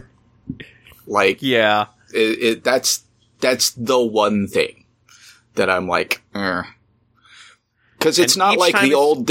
It's not like the old days of like, oh, you have one big shot, and then like somebody rolls one die and makes one invulnerable save, and then all that damage goes away. Because like Right, damage doesn't right. work that way anymore. does it though? Does it? As apparently the railgun says, yeah, it does. well, uh, no, but like, yeah, like all that damage happens with one roll from you. Yes. Yeah. But like if you get hit with it and I had invulnerable saves, I'd still have to make a bunch of invulnerable saves Yeah. to not take damage. And there's mortal wounds. Yeah. Each time a Like- successful wound roll is made for an attack with this weapon, it suffers three mortal wounds in addition to any other damage. Like this this might as well have just all been mortal wounds. Pretty much, yeah. Yeah. Except but there's enough armies that, ha- can that. shrug off mortal It- wound, like individual mortal wounds on like a five up that this w- like they'll only be able to shrug off like three of it maybe. True. Um, so yeah, this thing is dealing, if it hits, unless you have some way to mitigate individual wounds, you are taking 10 to 12 points of damage in one go. It's like I have like um, one model that's like, haha, shoot me again, and that's Ghazghkull. Because Ghazghkull will take four. Yes, Ghazghkull Yeah. will take four and then go shoot me again. yeah, Morvenn Vahl could probably take one hit from that. Two would kill she's- her, but one hit. As in, she's going to take. Well, also, here's the thing. Okay, so if you have. So you have the damage, which is going to be what? Three to. F- like. Do you round up? If you, I believe do you round round up or down? Oh yeah, you round, Round up because two ones become one and threes become two. Yeah, so it's going to be four, four to six damage, Right. And then three mortal wounds because she won't Which have she has the mortal saves. wounds. She, she has saves against mortal wounds. Right, so she'll be able to She'll half the damage and save the mortal wounds, maybe. maybe. so yeah, she'll take she yeah she can probably take one of these to the face. Two will kill her, S- straight up. Um, a, a lot of people are like, well, the days of of uh, Space Marines using Redemptor dreadnoughts are done because this will one shot Yeah. those. That might be part of the reason why they're designed like this. Um, and now I will say this is this is a railgun that is fluff accurate. Yeah. because That is because the railgun was supposed to be that terrible a weapon. I remember, like, I want to say it was in the fourth edition Tau Codex. There was a story like told from the, like the viewpoint of somebody like examining a uh like a I think it was either I think it was a chimera that's hit by a railgun and the entrance hole is a tiny little hole and the exit hole is a tiny little hole followed by a big pink spray as everybody inside was immediately liquefied by the plasma of this thing going by and sprayed out the back at high pressure. it's just like railguns are absolutely like they are supposed to be the some of the deadliest anti armor, and Yeah.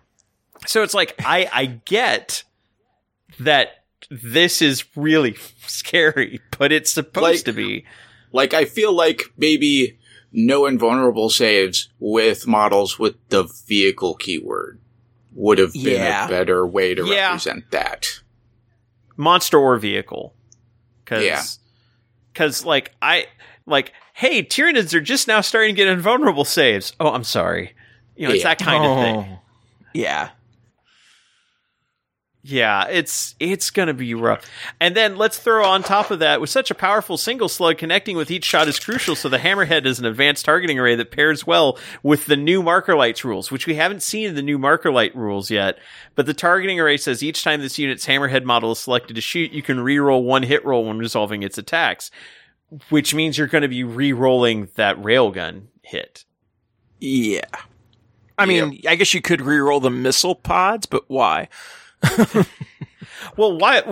I don't like miss, smart missiles are good, but I I think people Sure. might start No, I- taking burst cannons, and we'll talk about that in a bit too. Right. Um, and they, the I also find it interesting that they have the, traditionally uh, there was a second r- mode of fire for submunitions, which is what you use to take care of hordes, and now uh, they've changed that to a stratagem. Use the stratagem in your shooting phase when a hammerhead model from your army is selected to shoot. If that model is equipped with a railgun, instead of making attacks with that weapon in this phase, select one enemy unit that is not within engagement range of any units from your army and is within 36 inches of invisible to the model. Roll 1d6 for each model in that unit, adding 1 to the each roll if the unit has 11 or more models. For each 4 up, or so 3 up if you're fight, you know, shooting at a horde, uh, that unit suffers one mortal wound to a maximum of 8. So, I like the I like the cap on that. yeah. Yeah. I like Yeah, this change. I, you'd think have this. to have the cap. Yeah. I like the way this works. I think rather than it being a points upgrade that you pay for and then you might not face an army that has hordes, like the flexibility with this of it being a stratagem, you take the railgun and then if you're facing orcs or something and you need to try to shoot up a horde, um, you can spend the CP at the opportune time to like change the way it works. So I think that's a better I think that's a better in-game way of like using it, like using the resources. I do like the cap on it. I like kind of like the fact that it's mortal wounds. Like uh, that's good. I, I, I like that change. Um, Yeah. Yeah. It can still wipe a normal unit off the board. absolutely. Like say like I have a squad of five and there's no big armor things to shoot at, spend it and as long as you're rolling four up, I mean, I got an air quote 50% chance to save, but I'm not doing the saves. I have 50% chance of missing. so, I mean, it's good both ways. it's it's definitely powerful. Like that's Oh, that's it- the thing. It is definitely powerful. Now, the one piece we don't have of this puzzle is what is the ninth edition Hammerhead going to look like? As far as like Right. stat lines, points cost. I was going to say the model the- probably looks the same. Wait, yes, yes, it does. But but no, that but I think the question the question of like how much is the railgun going to cost as an upgrade? Because I mean, at that kind of stat line, it needs like it should be a pricey weapon. Um, Yeah. you want you want to discourage people from making it easy to spam these. Now, granted, you're going to be able to take a maximum of four in a 2,000 point army because you will have three regular heavy support hammerheads and then one long strike in the HQ slot. Right. Well, and, and, as we talked about, protect them yeah, because they're Well, as we the talked main about before- target. hammerheads are not super strong, versatile, like, you know, platforms. Like, they're just tanks. They're just Tau tanks. So, you know, they're not going to be super hard to destroy themselves, and they're definitely going to be targets. Um, Yeah. And the other part of it, too, that, you know, and they talk a little bit about it with the re-rolls and the marker lights. Unless they fundamentally change something about the Tau, you're looking at a ballistic skill 4 army. So, like, yeah, ballistic skill 4, one shot, you get a reroll. I know my luck with rolling hammerheads. I'm going to miss about 70% of the time. so even with the rerolls and marker lights. So like, I, I do think there are things that we have not yet seen that'll help mitigate this. Um, and it, it, makes the railgun a very powerful weapon, but I don't think it's, I don't think it's the sky is falling like everyone says it is. Um, I could be wrong. Like they, they, they could release this in this, you know, it could be a, this could be a five point, model? upgrade. Right. Yeah. This could be a 10 point upgrade to a, you know, to put on a hammerhead. I'm like, well, okay, well, no, you messed up. And then also like they change it so that you can take fleets of hammerheads or, you know, squads of hammerheads. I'd be like, no, okay, you've made a mistake. like it, if, but I don't think that's the case. I think there's other things. There's a reason they released this first or technically second with the Tau stuff. I think they wanted people to kind of see it and like, have a little bit of a wow factor with it, and then I think they'll they show succeeded. like the they other- absolutely succeeded at that. Well, but then I think they'll show the other things in the army that'll like, hey, this is the other things you have. So uh, well, broadsides didn't they have railguns? they so- well, do. so that's that they're smaller. Yeah. They're rail rifles, so they're Okay. they won't be as strong. Yeah. I I imagine what we'll see then is a rail rifle will be like strength ten AP, like a las cannon, like strength ten AP minus 3 Mm-hmm. uh, D three plus three damage. Uh, we'll see whether it allows saves. invulnerable saves, and then like D three mortal wounds. So the interesting part of this to me is the railgun itself is cool, but you got rail rifles. There are the uh, Pathfinder rail rifles that you can take. Um, there's also other vehicles that have rail guns, like the the Storm Surge has a you know has the the Well, it has bigger the rail pulse gun. driver. Well, the pulse Storm driver, so- has, a, has a pulse driver, so it's different. And we, Okay. what we do know is the railgun is not the strongest weapon in the Codex. Right. They've straight up Oh, said it's going to be the the bomber has the strongest weapon, right? God, finally. You know Now, what? if only it starts with on- ammo. I have one setting on my shelf right next to me, covered in dust because I don't think I've touched it in eight years. Um, it's time. Uh, maybe it is. Maybe it's going to be useful. um, no, I, I'm interested to see how this how this plays out for other rail type guns, um, and to kind of see some of that gradation because I think with this being the top end, like you do have some cool areas that you can go with the rail rifles, the rail gun, you know, the the that the Pathfinders carry. Like you can actually make those be weapon options that people might want to take because you know, let's be fair, nobody takes Pathfinders with rail with the rail rifles um, because they're not as good. You want marker lights, or you would rather take the ion weapons. Maybe this makes it so that like it's actually useful to take a couple Pathfinders with rail guns or rail rifles, whatever. Right.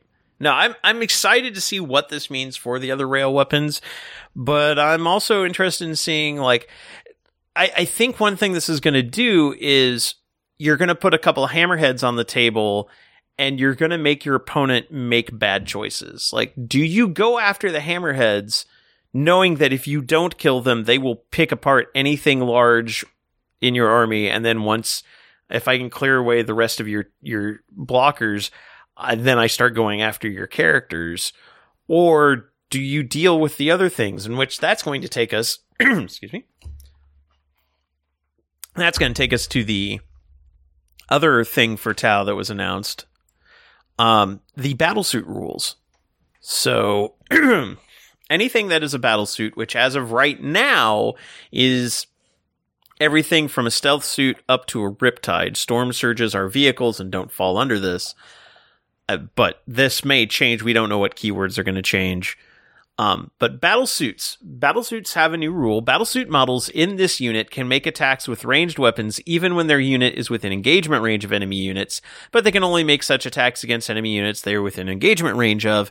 In such circumstances, these those models can target an enemy unit even if other friendly units are within engagement range of the same enemy unit. So, um, you basically get a better version of big guns never tire that uh, you know vehicles have you can shoot everything at whoever is in melee with you at no penalty, but you can only shoot the units that are in melee with you. So it's kind of like pistols, Mm-hmm. but applies to all your weapons, uh, which means crisis suits can actually be locked in combat and just unload firepower on you, which makes charging them maybe not the best idea.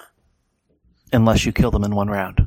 You'd ha- yeah, you'd have to. You'd have to be able to completely wipe them. Uh, they did give us a couple of uh, weapon profiles. So burst cannons have gained two shots. They are now assault six instead of four, Ouch. which is one reason why you might see more uh, burst cannons on hammerheads as well, because being able to put out twelve shots um, as kind of backup in case that and a submunitions round could spell real trouble for a, a horde army. Uh, but also consider that a crisis suit could mount uh, three of these. Uh, or flamers, 12 inch flamers, assault d6 plus 2 at strength 4, damage 1.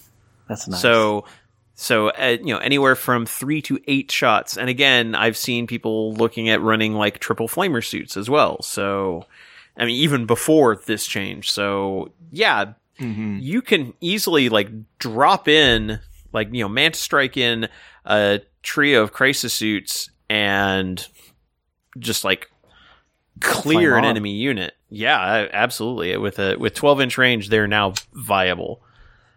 Yeah. Um, we also get a couple of uh, updates to some of their war gear. Multi trackers now give you extra shots against large groups, theoretically, each time a ranged attack made by the bearer targets unit containing six or more models. An unmodified hit roll of six scores an additional hit.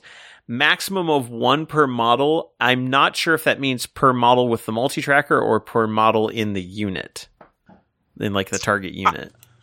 I would assume per multi tracker, but yeah, I don't know. That's that's interesting. and then target lock basically preventing you from getting light cover against the attack. Which is interesting because that kind of means that I mean they they allude to it in the other one that marker lights are changing, but that was one of the big benefits of marker lights under the old system is that you know one or two to remove light cover. So if you're just able to remove light cover with a target lock, it makes me wonder how you know what what other benefits they're going to give marker lights to kind of differentiate them. Yeah, that's a good question. And then they show a couple of strats, which I th- one of them is something that people have been wanting for to return for a while, and that is strike and fade. Tau are experts at harrying and outmaneuvering their foes, bleeding them with accurate bursts of fire before fading away into the shadows. Use the stratagem at the start of your shooting phase. Select one Tau Empire jetpack unit from your army. You can shoot with that unit and then make a normal move of up to six inches. That unit cannot shoot again this phase. If the unit contains five or fewer models, excluding drone models, the stratagem costs 1 CP. Otherwise, it costs 2 CP. Jump, shoot, jump is back as a stratagem, which is, I think, Yeah, a good way to balance it out. Yeah. Yeah, it's too powerful if everyone can do it all of the time, but when if you can keep it in your back pocket for the right moment, yeah, this is good. And it, it's consistent with like the fire and fade that we saw with, you know, uh, Eldar. You know, El, you know, them being able to have somebody, you know, move out, shoot, and jump back. That became a strat. It makes sense that uh, uh, Tau should have it, uh, you know, in the same way. Um, Mm-hmm. Now, I also there's a there's an interesting thing there. Uh, if the unit contains five or fewer models, excluding drone models. Now, in Eighth Edition, drones ceased to be part of your unit when you deployed them. They popped off and became their own thing. Oh, yeah. Hmm. which may be a way to kind of finally fix the savior protocols if savior protocols only work if it's the drones that are uh, that you take in your unit instead of allowing like you know roaming hordes of shield drones to, to take you know hits for you you know for whomever which I'm curious to see how that changes up like can you will you be able to take drone squadrons by themselves and they can only protect themselves. No, that is interesting because because then like those, it, it- how do those drones? Because you always could take drone squads by themselves, but maybe they just won't have savior protocols or like or yeah, Right, I don't- it that- could- that's that's interesting. I I didn't I didn't pick up on that when you when I first read that. So yeah, that's very interesting. Yeah, so I think we're going to see a change in drone rules, which, let's be honest, needs to happen. It's one- you know it's one of the things Oh, that makes sure. playing against Tau unfun for a lot of people. Is like, well, how can I stick? you know, it it's just that fortunately this edition of the game has not been kind to Tau as far as like, you know, scoring and being very assault focused and not really giving Tau much in in exchange. Um, so it'll be interesting to see how this, you know, what this does for them. But I think, I think changing up drone rules is something that was needed. Also by not, you know, whether we'll see how drones work, but drone like maybe like I can see like drones, do, you know, become part of the unit, but don't count as like you know don't count for the purposes of like morale, which I think would be fine because they're meant to be expendable. Um, Mhm. I could see drone squadrons going away, or like you said, a drone squadron could might not have the savior protocols rule since we're kind of you know since universal rules aren't necessarily a thing. Having a unit of drones, like yeah, I can take a unit of marker or gun drones, but they don't protect anybody else. They just do their own thing. I'm totally fine with that as well. Yeah. And then the uh, the other strat they dropped was drop threat acquisition, which costs 3 CP or 2 CP based on how many battlesuit models are in a unit. Um, use the stratagem in your movement phase when a battlesuits unit from your army is set up on the battlefield using Manta Strike or the homing beacon action. So we're going to have an action that is going to allow you to drop somebody in. Until the end of the turn, each time a battlesuit model in that unit makes a ranged attack, you can reroll the hit roll. And then if it co- if the unit contains four or more battlesuit models, the strat costs three CP. Otherwise, it costs two, which basically gives you the uh, like the Deathwing style. When we drop in, we can we reroll hits, which also I think is going to be really cool. I really see them trying to buff up battle suits, especially crisis suits, because crisis suits have been Yeah. kind of in a weird space, although, you know, Farsight Enclaves has been like the main Tau subfaction that people have been using, and Crisis Suits have been very good in there, so I think maybe they're going to try to pass that on to the rest of the army and allow Crisis Suits to kind of be that forefront model that they were always positioned as, but I don't know if they ever really fully landed it the way, especially as they got you know replaced by other elite choices like uh like Riptides for example. Yeah. I think there was a brief window in like fifth, like the beginning of sixth edition between, you know, fifth edition, beginning of sixth edition before Riptides came out, where they were kind of the lead function. Like they were, they could jump, shoot, jump. They had a lot of flexibility in their weaponry, where they were kind of the, the workhorse of the Tau army. But yeah, like Riptides, Ghost Keels have kind of, you know, even just changes the Fire Warriors themselves have kind of changed the way that you build Tau armies since then. So it'd be nice if they go back to that and uh, put them more front and center. Mm-hmm. Now, one other thing I've noticed is that in both of the like photo, like the army photos where they're like featuring battle suits, a storm surge is featured prominently in both, which will be interesting if the storm surge gets the gets the battle suit trait. Because that also means Yeah. I don't want to be in. No one wants to be in close combat with a storm surge because that thing has a ton of gun. Right. Yeah, that'll be interesting. I, I, yeah, because I don't, I don't know that I necessarily want them to be considered. Well, I guess it is battlesuit and jetpack, so it's different. Because I was Right. looking at like the strike and fade, I'm like, man, if they make them all all battle suits jetpacks, all jet suits, you know, then then ugh, that that gets really ugly. But But Yeah, by th- there are separating two the keywords out, Yeah. then you can you can actually make multiple classifications, mhm. which So, means you yeah. can also make non jetpack, uh, or you can make non battlesuit jetpack characters too. So you've got yeah, even more freedom to do stuff, kind of future proof it. And I imagine that like the the ethereal on that hover drone will probably get the jetpack rule or something like that. Yeah, so that's Yeah. okay, that's interesting. Um yeah, now that I kind of like talk it talk it talk through it, maybe I don't mind if they move it to battle suits. Um as long as it doesn't get like some of the jetpack and some of the other rules that crisis suits need to get. But I think I think the suits, and I think moving it to a battle suit would be good in with this rule set because this is basically made as the counter to ma- uh, you know Ta- Tau only play in two phases of the game: move and shoot. We don't have a psychic phase, and we really don't have much in the way of, the, of an assault phase. You know, we don't fight. So making Tau an army where they're still a threat in the fight, fa- or you know, they're still a threat if they're engaged, Mm-hmm. changes the calculus on like like you know mention, you mentioned earlier, Dennis. Like you need to clear out a unit of Tau in one go, which you most likely will. But if you don't, you're in a world of hurt because they're going to just shoot you up wi- at no penalty, and you're right there. So no cover, no anything. They're they've got you.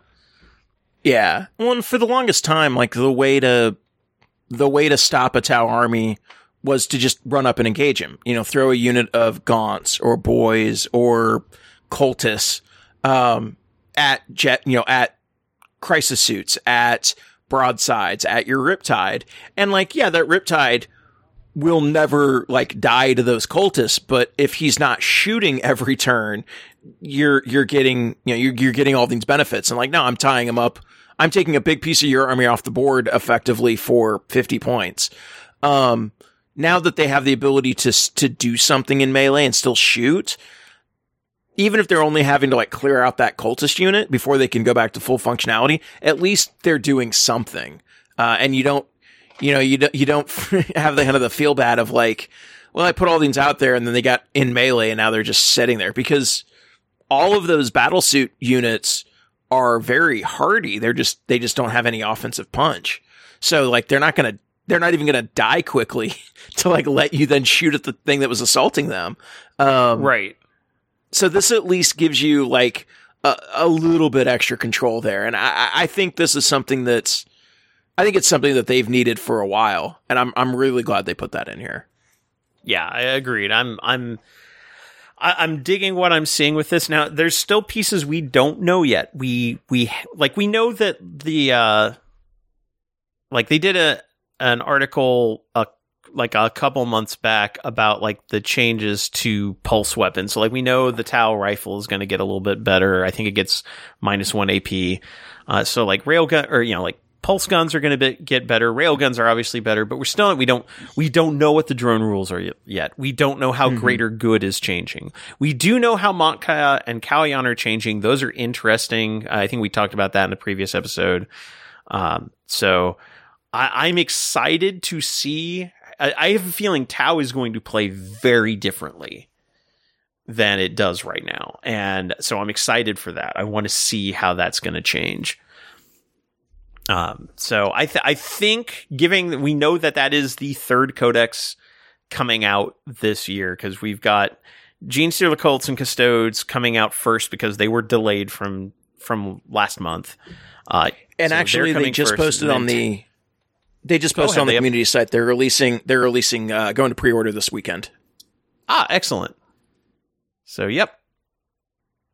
So, So, those will be those will be available very soon, and then we'll be getting the Tau Codex sh- probably by the end of January, and uh, we'll see where it goes from there. I'm I'm excited for the for the Tau Codex as somebody who has basically had to put away their Tau for you know the last edition or so.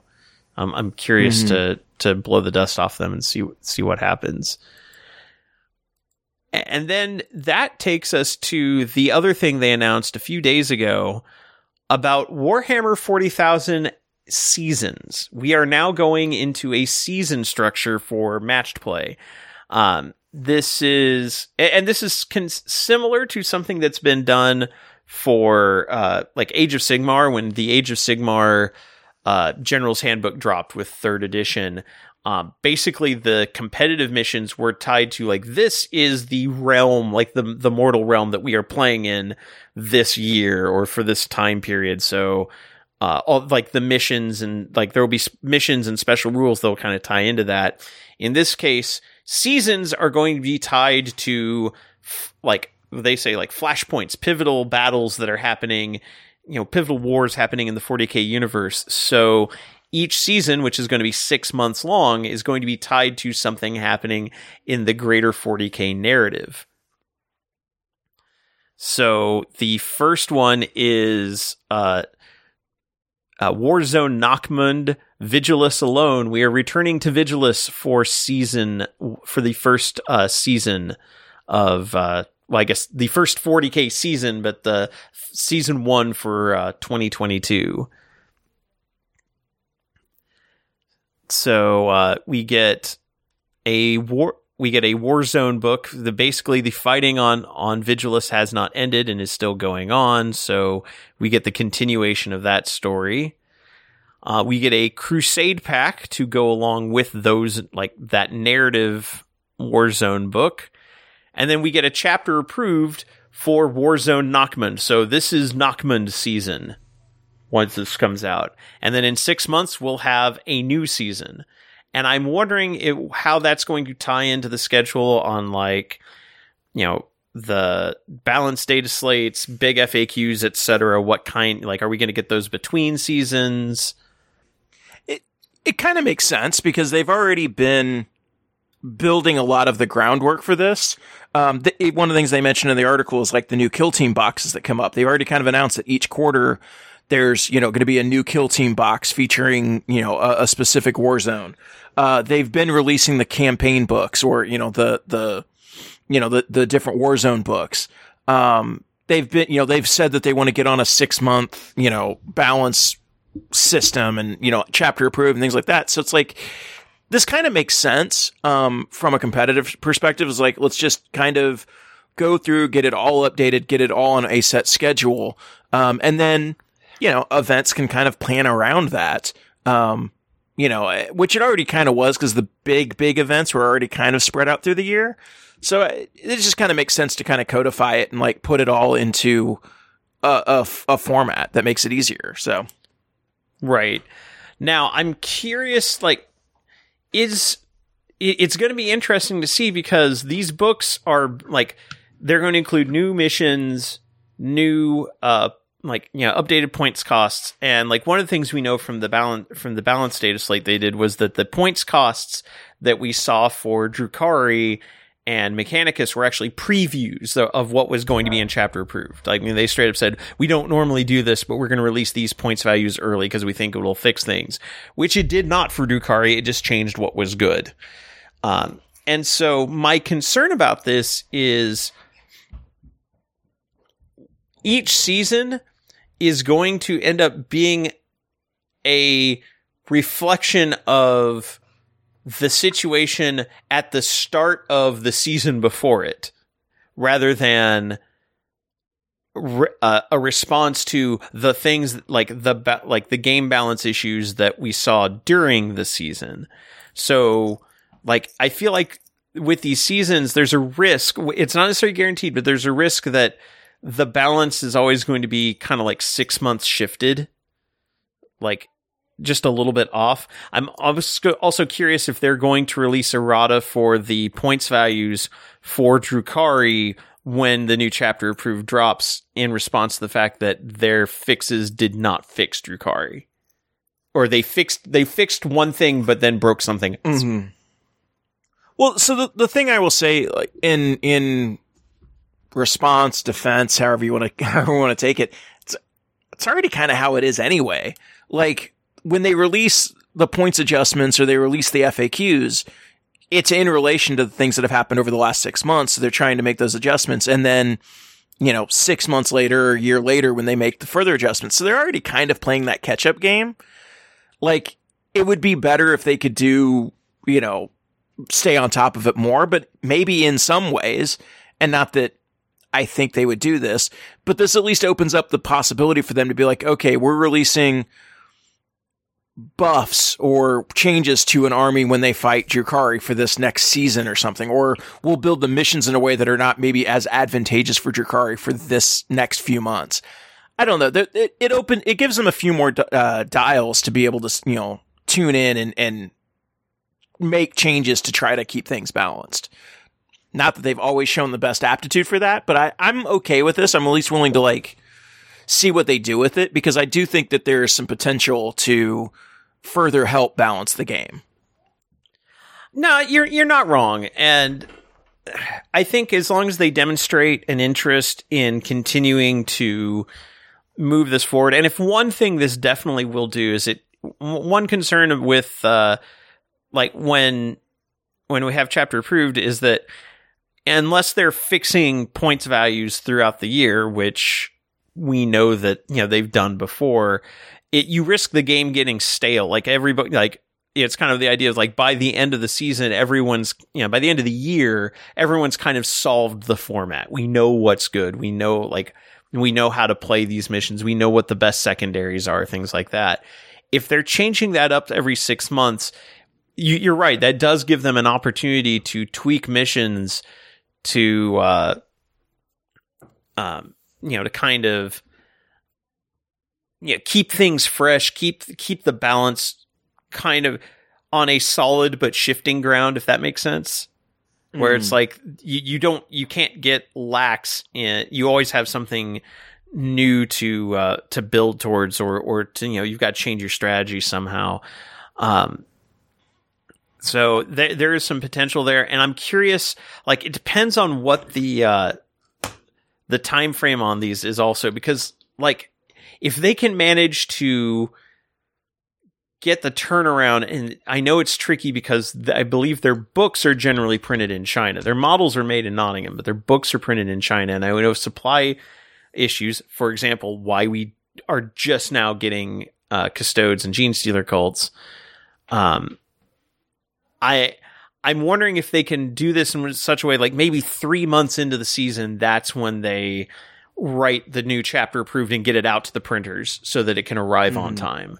So that like they can have maybe the first half of the season collecting data and then be ready to it, you know, drop the new uh, chapter approved that has that is at least based somewhat on data they've actually been able to collect rather than just kind of like, oh, and this will be cool in six months, and then this will be cool. And no, let what what didn't work in season one will in season three we'll definitely have that fixed. If they can kind of address that partway through the season, I think there's there's a real potential for this to to work. But I am glad that we're seeing a focus on creating an interesting competitive scene that is tied directly into the narrative they're telling. I think that's exactly that is an aspect of this that I do really dig. And it's kind of a way to unify narrative and matched play players even if they're not playing each other, they're kind of all playing in more or less the same ecosystem. And they did say Eldritch Omens is going to be part of the the Warzone Nachmund thing because it takes place on the Nachmund Gauntlet and as you said, the new kill team is going to be part of that as well, which means we'll probably get Chaos Space Marine and uh, Aeldari kill teams, maybe. Yeah, maybe. Could be a way to good way to release new uh, aspect warriors. Yeah.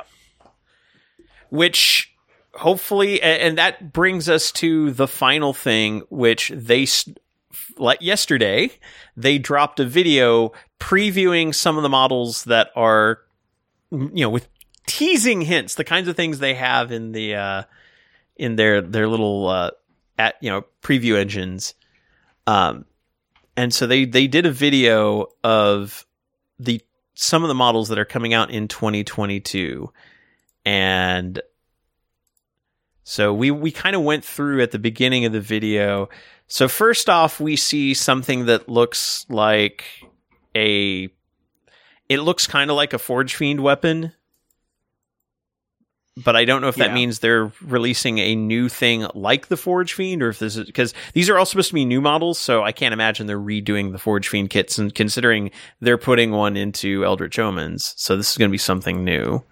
Maybe they're trying to clear them out, you know, ahead of the new models.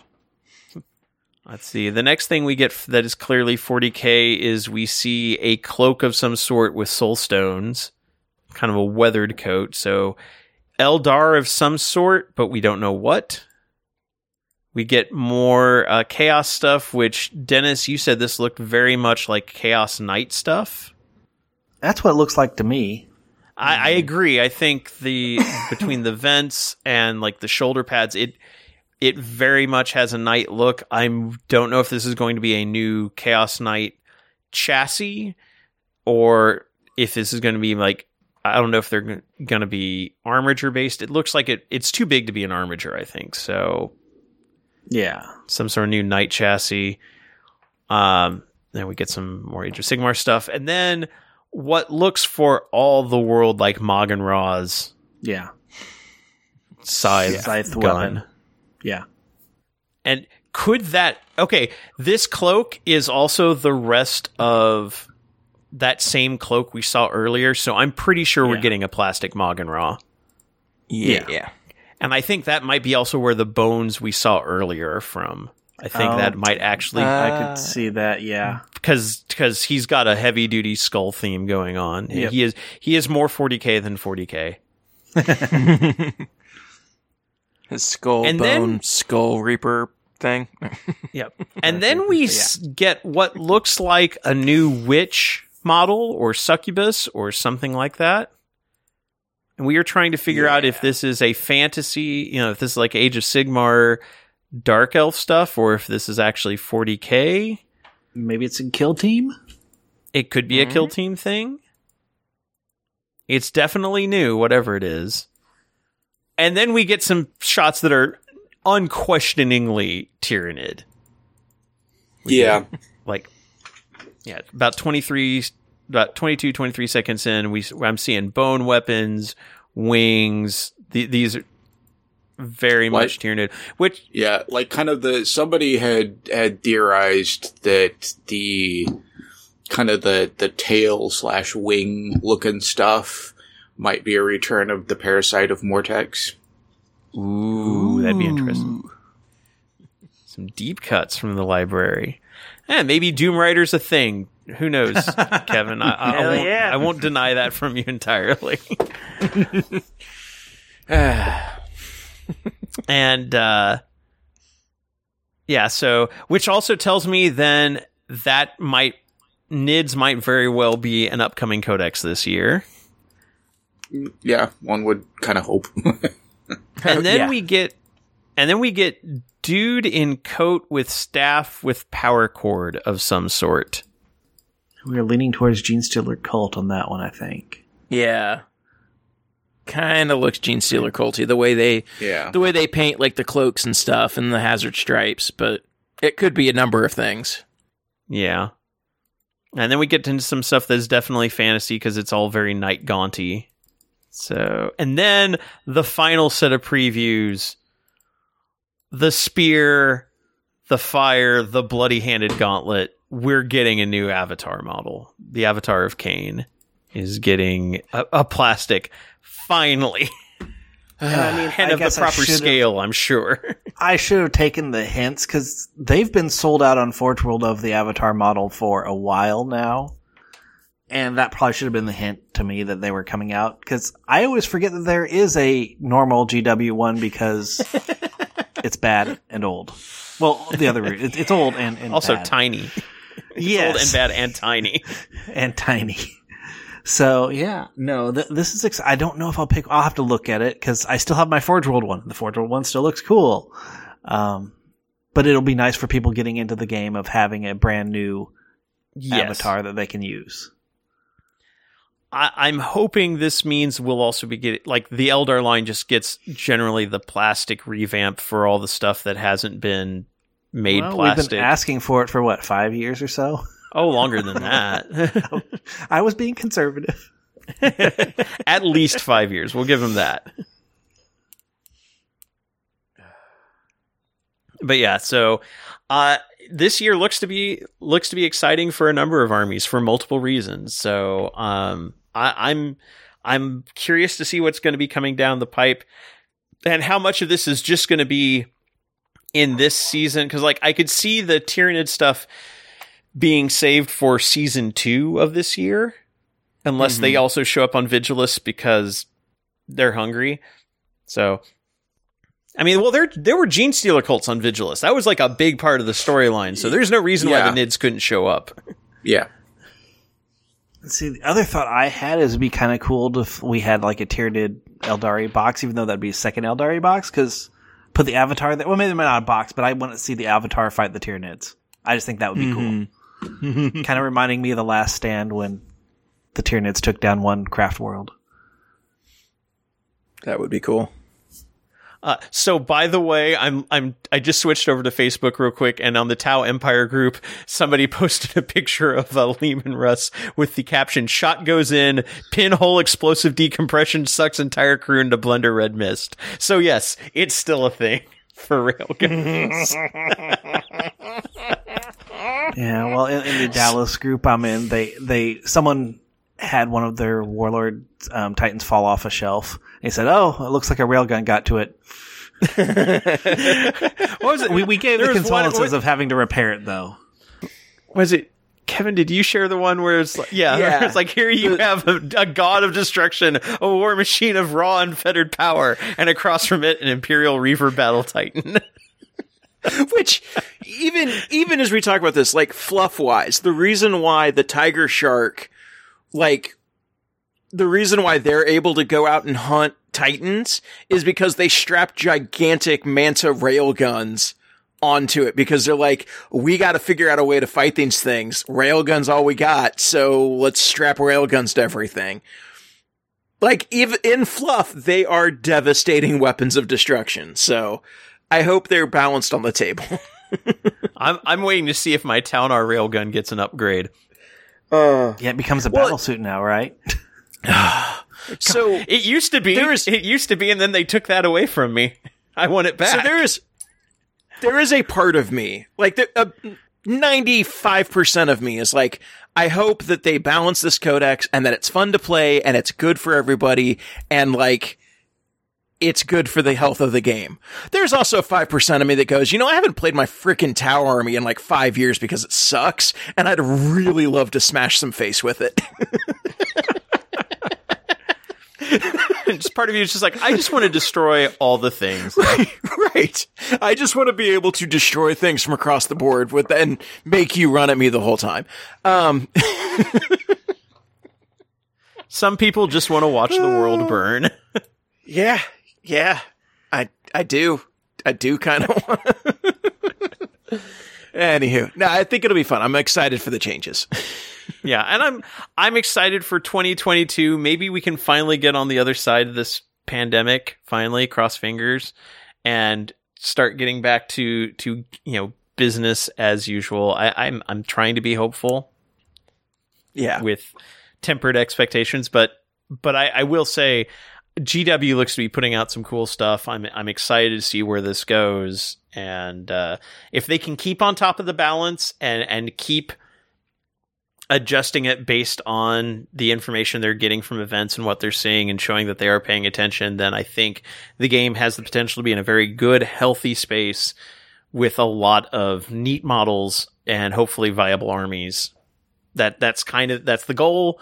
And uh, i'm hoping they can reach it all right i think that takes us to hobby progress and then the morale phase uh, hobby progress i haven't done anything 40k i have but to get back into painting i started uh, i broke out contrast paints and i started painting up some of my uh, my battletech minis since, since con because of like all the armor plating details they have um, they take contrast really well and they paint up really fast. So like I, other than doing the basing, I cranked out and not well, not counting the priming because it it took me several days to get and, and attempts to get the the blend of pressure, primer, thinner, and flow improver just right, where I wasn't getting too much dry tip and I wasn't getting. Uh, and I was getting good coverage and I could do it in just a couple of passes. but I uh but not counting that and not counting basing, that's the last thing I have to do. I cranked out, you know, seven of them in a couple hours. So including like markings and everything. So I'm I'm pretty happy with that. So I'm I think I'm ready to get back and actually painting 40k stuff now. So that's that's where I am. I haven't done anything. It's been, uh, I mean, I'm I'm back in Kansas City for the holidays, so I don't have any. I of my say all your stuff, here. is not yeah, yeah Yeah. your stuff is here. So I have been I have been boxing up things that are here and like getting, you know, getting ready to take some things back with me. I did find an in, the um a Necron uh, Megaforce box that was full of like unused like Necron sprues. So I have like several sprues of Lychguard, more vehicles, more warriors, etc. That I didn't realize I didn't I hadn't built yet. now you just have to spray the paint them day glow yellow. Yeah, I'm still still trying to figure out what I want to do as paint scheme wise for those. But so I've I've realized that I have a lot more Necrons to build and paint as well on top of everything else. Okay, well, I will echo Kevin's. I did nothing because it was the holidays and did some traveling to see family and am back. And then we had New Year's, and I think I'm probably just going to take it easy until the um, Custodes Codex lands, and then I'll probably be really focused on getting some Custodes and Sisters put together so I can make a Talon's army. I put together uh, a- another, you know, 10 Beast Snagga Boyz, um, like I mentioned earlier, and, you know, managed to get a little extra variety in, in their appearance, I think, um, by swapping some parts that weren't necessarily meant to be swapped. um, and then uh, started putting together. I got the the Nob on Smasha Squig, uh, a second one of those put together, and then just have to put together another set of Squighog Boyz. That'll probably be what I work on next. So y'all have most of that Beast Snag army together then, won't you? uh, I still got the the kill rig to put together, and like I said, another twenty Beast Snagga Boyz. Oh, okay. Uh, so, but then once I've got the that put together, then it's pretty much all put together. And then that takes us to the morale phase, and I just want to say that uh, Hawkeye was awesome. Hawkeye was a lot of fun. Yep. Yeah, yeah, I had a blast with it. Um, it one definitely took some twists that I was not expecting. Um, like I wasn't surprised at like Black Widow's sister showing up because they pretty much teased that at the end of Black Widow, but um, there were a couple. I don't. I, I mean, I mean, I'm sure people are aware of it at this point, but there were there was a, a, a couple of twists in the last episode or two that uh, I think were, were surprising to see and really cool. And uh, we'll see what come, what if anything comes of that. We know one of the characters is getting her own spin off. Uh, Maya, the the deaf gangster, was is getting her own series called Echo, and I think this was a good setup for that.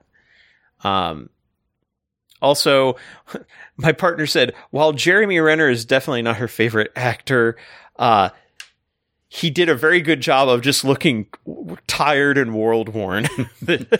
just like I'm just, I just, I'm too old for this shit. I want to retire. Jeremy Renner's a really good actor. Like, I, He you know, is. having He- he seen is. him in a number of roles, like he was really good, like all the way back, even in The Hurt Locker, which I think I just realized now also had Sam Wilson in it. so, because Anthony Mackie's in it as well. Um, and he's really good at playing kind of that. That as you mentioned, that kind of world weary character. Like he's really good at like looking looking put out or tired um, without having to do like a lot of like overacting to do it. So um, he gets a lot of mileage out of that in Hawkeye, uh, which is great. Um, and Hailee uh, Steinfeld is freaking amazing in everything that she's been in. Um, she's really good in the role as Kate Bishop. Like, I, I like that she's not immediately good at stuff because that happens like Yes. a lot in in the movies, at least, where it's like, okay, we're going to introduce this character that's you know going to take the mantle or whatever, and then like they're just immediately good at everything. No, she spends the first five episodes like just constantly messing up. Like she shows that she has talent, but hasn't figured everything out yet, and like She that's really cool. Yeah. So like that's really cool. That's a really cool All- way to develop her character. Also the banter they had between her and Florence Pugh as Yel- Yelena was just Yeah. so good. Yep. Yeah. And, and as, Yeah, as exactly. the, the the running slap fight they had in the building there in the sixth episode is just great. But no, they played off of each other really well. You could tell that they not only were the lines well written, but they had good chemistry. Like they they Yeah. played off of each other well. Um, and uh, yeah, it's it's it's really neat to see. And also like you, you mentioned the character not being immediately good. It's again it's one of these cases where this series by being a six six part like hour long episode each series gives the characters time to breathe gives you time to develop. Whereas if they had a hawkeye movie it would have been so compressed down that it would have felt rushed. It wouldn't have clicked the way it needed to. And Mm-hmm. at the same time, I never felt like, oh, this is filler. Like everything tied back in and came back together nicely. So like everything mattered. Yeah. even the, New York LARPer cops, which Right, yeah. right, which were E- yeah, th- this format works really good for them being able to tell the amount of story they want without it getting either too rushed or too drawn out. hmm It's almost like these are based off of some sort of episodic storytelling fat format Yeah. that benefits from having having time to stretch out and let characters breathe and develop. Well, and they're, they're doing, they're, they're correcting the mistake that I think Agents of S.H.I.E.L.D. And the Marvel Netflix shows did in that most of these shows, like WandaVision was the exception, but it was basically the same t- amount of time. It was just eight or nine episodes instead of six. By mm-hmm. compressing all of these down to roughly five and a half hours worth of storytelling, you've you make it so that you have more space to tell the story and like unpack and let things breathe, but you're not just pointlessly filling time like you are with like a you know 13 episode Daredevil season where the middle four episodes are filler and don't really have anything to do with the main plot. Like they're still fun, those shows were still good, but like this is this uh, the Marvel Studios like TV projects seem to be a much better like middle ground between the movies that have two hours to tell their story or the kind of pondering network Netflix shows that have, you know, 13 hours to fill. Like they've kind of found that middle ground. And I think they can, you know, they'll have flexibility to adjust if they have a longer story to tell in the future, where they can throw in more episodes so they can shorten it. Like it just gives them a lot more flexibility. And I think what we've seen is there's a lot more coordination between those shows now and the larger universe uh, than we've seen, you know, than we've seen before. Because like Yelena appears in Black Widow and then appears in this. Obviously, you know, Jeremy Renner is from the movies and in this. So like it's it's showing a lot more like uh, coordination and like integration than they ever had before, and I think that's very good. Oh, absolutely, absolutely. And also, I think the fact that rather than trying to tell a story that okay, well, we might get you know, it's like you you mentioned Agents of Shield, and I think that's a perfect case where here's a series that they're wanting to run like multiple seasons. So now the story has to keep going and has to keep going. We have to keep stretching it out. Whereas something like this or like Hawkeye, we have a story we want to tell, and we've got a beginning and a middle and an end, and we're going to get there in you know six you know five and a half six hours. And then we're done. The, is there going to be a hawkeye 2 doubtful. But if they do they can do it whenever and just happen to involve the character but they don't have to it doesn't have to be a picking up right where this one left off wandavision Or it when say could just closed off, sorry, be Loki is like the one exception because it definitely left in a, a cliffhanger style, and they straight up said at the end there will be a Loki too. yeah, Mm-hmm. yeah, or or Hawkeye. A second season of Hawkeye could just be Kate Bishop. Yeah, absolutely. Yeah. absolutely. And and that's you know it's a perfect way to move forward and again tell a nice self-contained story, just like Falcon and Winter Soldier. We know we're getting a Captain America four with Anthony Mackie as Falcon Cap, but we don't have to have it doesn't have to be the ongoing adventures of Bucky and the Winter Soldier running around, or yeah, not Bucky and the Winter Soldier, of Falcon and the Winter Soldier running around. What wacky hijinks do they get into this week? You know, it, it doesn't have to turn into a perpetual buddy comedy or you know, Mm-hmm. cop you know cop duo drama or something like that. It's like we can tell this self-contained story, launch it into something else if we want to, or just move on to the next thing rather than yeah having to have like gosh we've got you know 13 hours to fill. Yeah, that you can overstay your welcome really quickly when you do that. So no, I think again they've managed to to keep the the Marvel series, like these new the Di- the Disney Plus Marvel TV series. I think they've all been very solid, very good, and just the right length of time too. And then, of course, it finished just in time for Book of Boba Fett, which I'm, I'm here for it. I, First I'm episode still. was fun. I'm I need to watch the first episode. Waiting for a chance to watch it with my dad. So Okay, But, uh, I won't say I won't say anything more. Although um, it, it's good. It's good. I will absolutely say that, and I'm I'm curious to see where they go from here. Because Boba Fett trying to become a mob boss is is an interesting story, and uh, I want to see what happens with it. And I think that pretty much wraps up episode number 251. We'll be back in a couple of weeks, most likely with codexes to look at. Since uh, we we definitely we definitely will have custodes and Genestealer Cults in hand, so uh, we'll see you then. But until then, from all of us here at Preferred Enemies, I'm your host Rob. Kevin. Dennis? and Richard. Good night, good gaming, and may you have a fun, safe, healthy, and enjoyable 2022.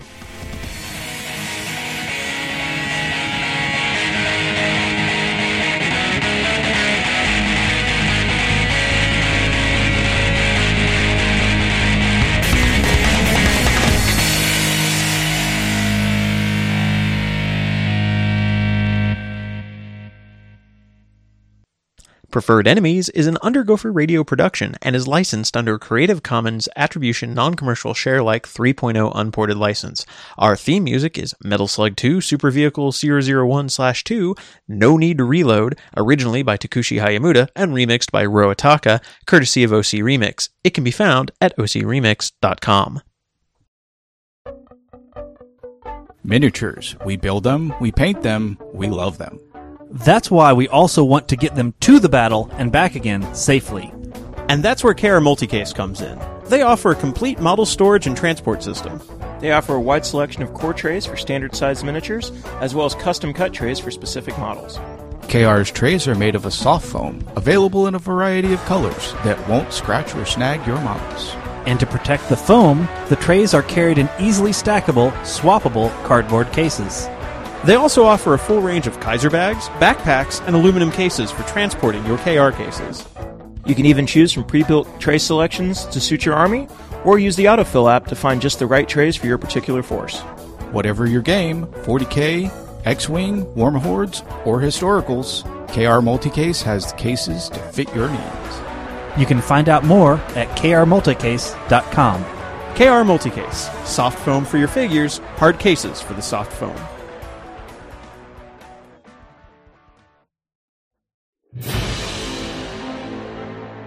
Are you tired of playing on a boring battlefield? Do you want to step up the quality of your gaming table and make your battle look real? Then you need to check out the battle mats from GameMat. Their professionally designed rubber based mats are just what your gaming table needs. Available in a variety of styles, with everything from rolling grasslands to urban war zones, winter wastelands to alien deserts, there's a game mat mat to fit any kind of terrain. Their mats are padded, anti slip, waterproof, and when you're done rolling dice and battling on your mat, just roll it up and stick it in the convenient carrying bag for easy transport and storage. And if you don't have a gaming table, they've got you covered with their folding Gboard portable gaming area and their line of pre-painted resin terrain. If you're ready to upgrade your gaming table, head over to www.gamemat.eu and find the gaming mat that's right for you. Game Mat, giving your armies the battlefield they deserve.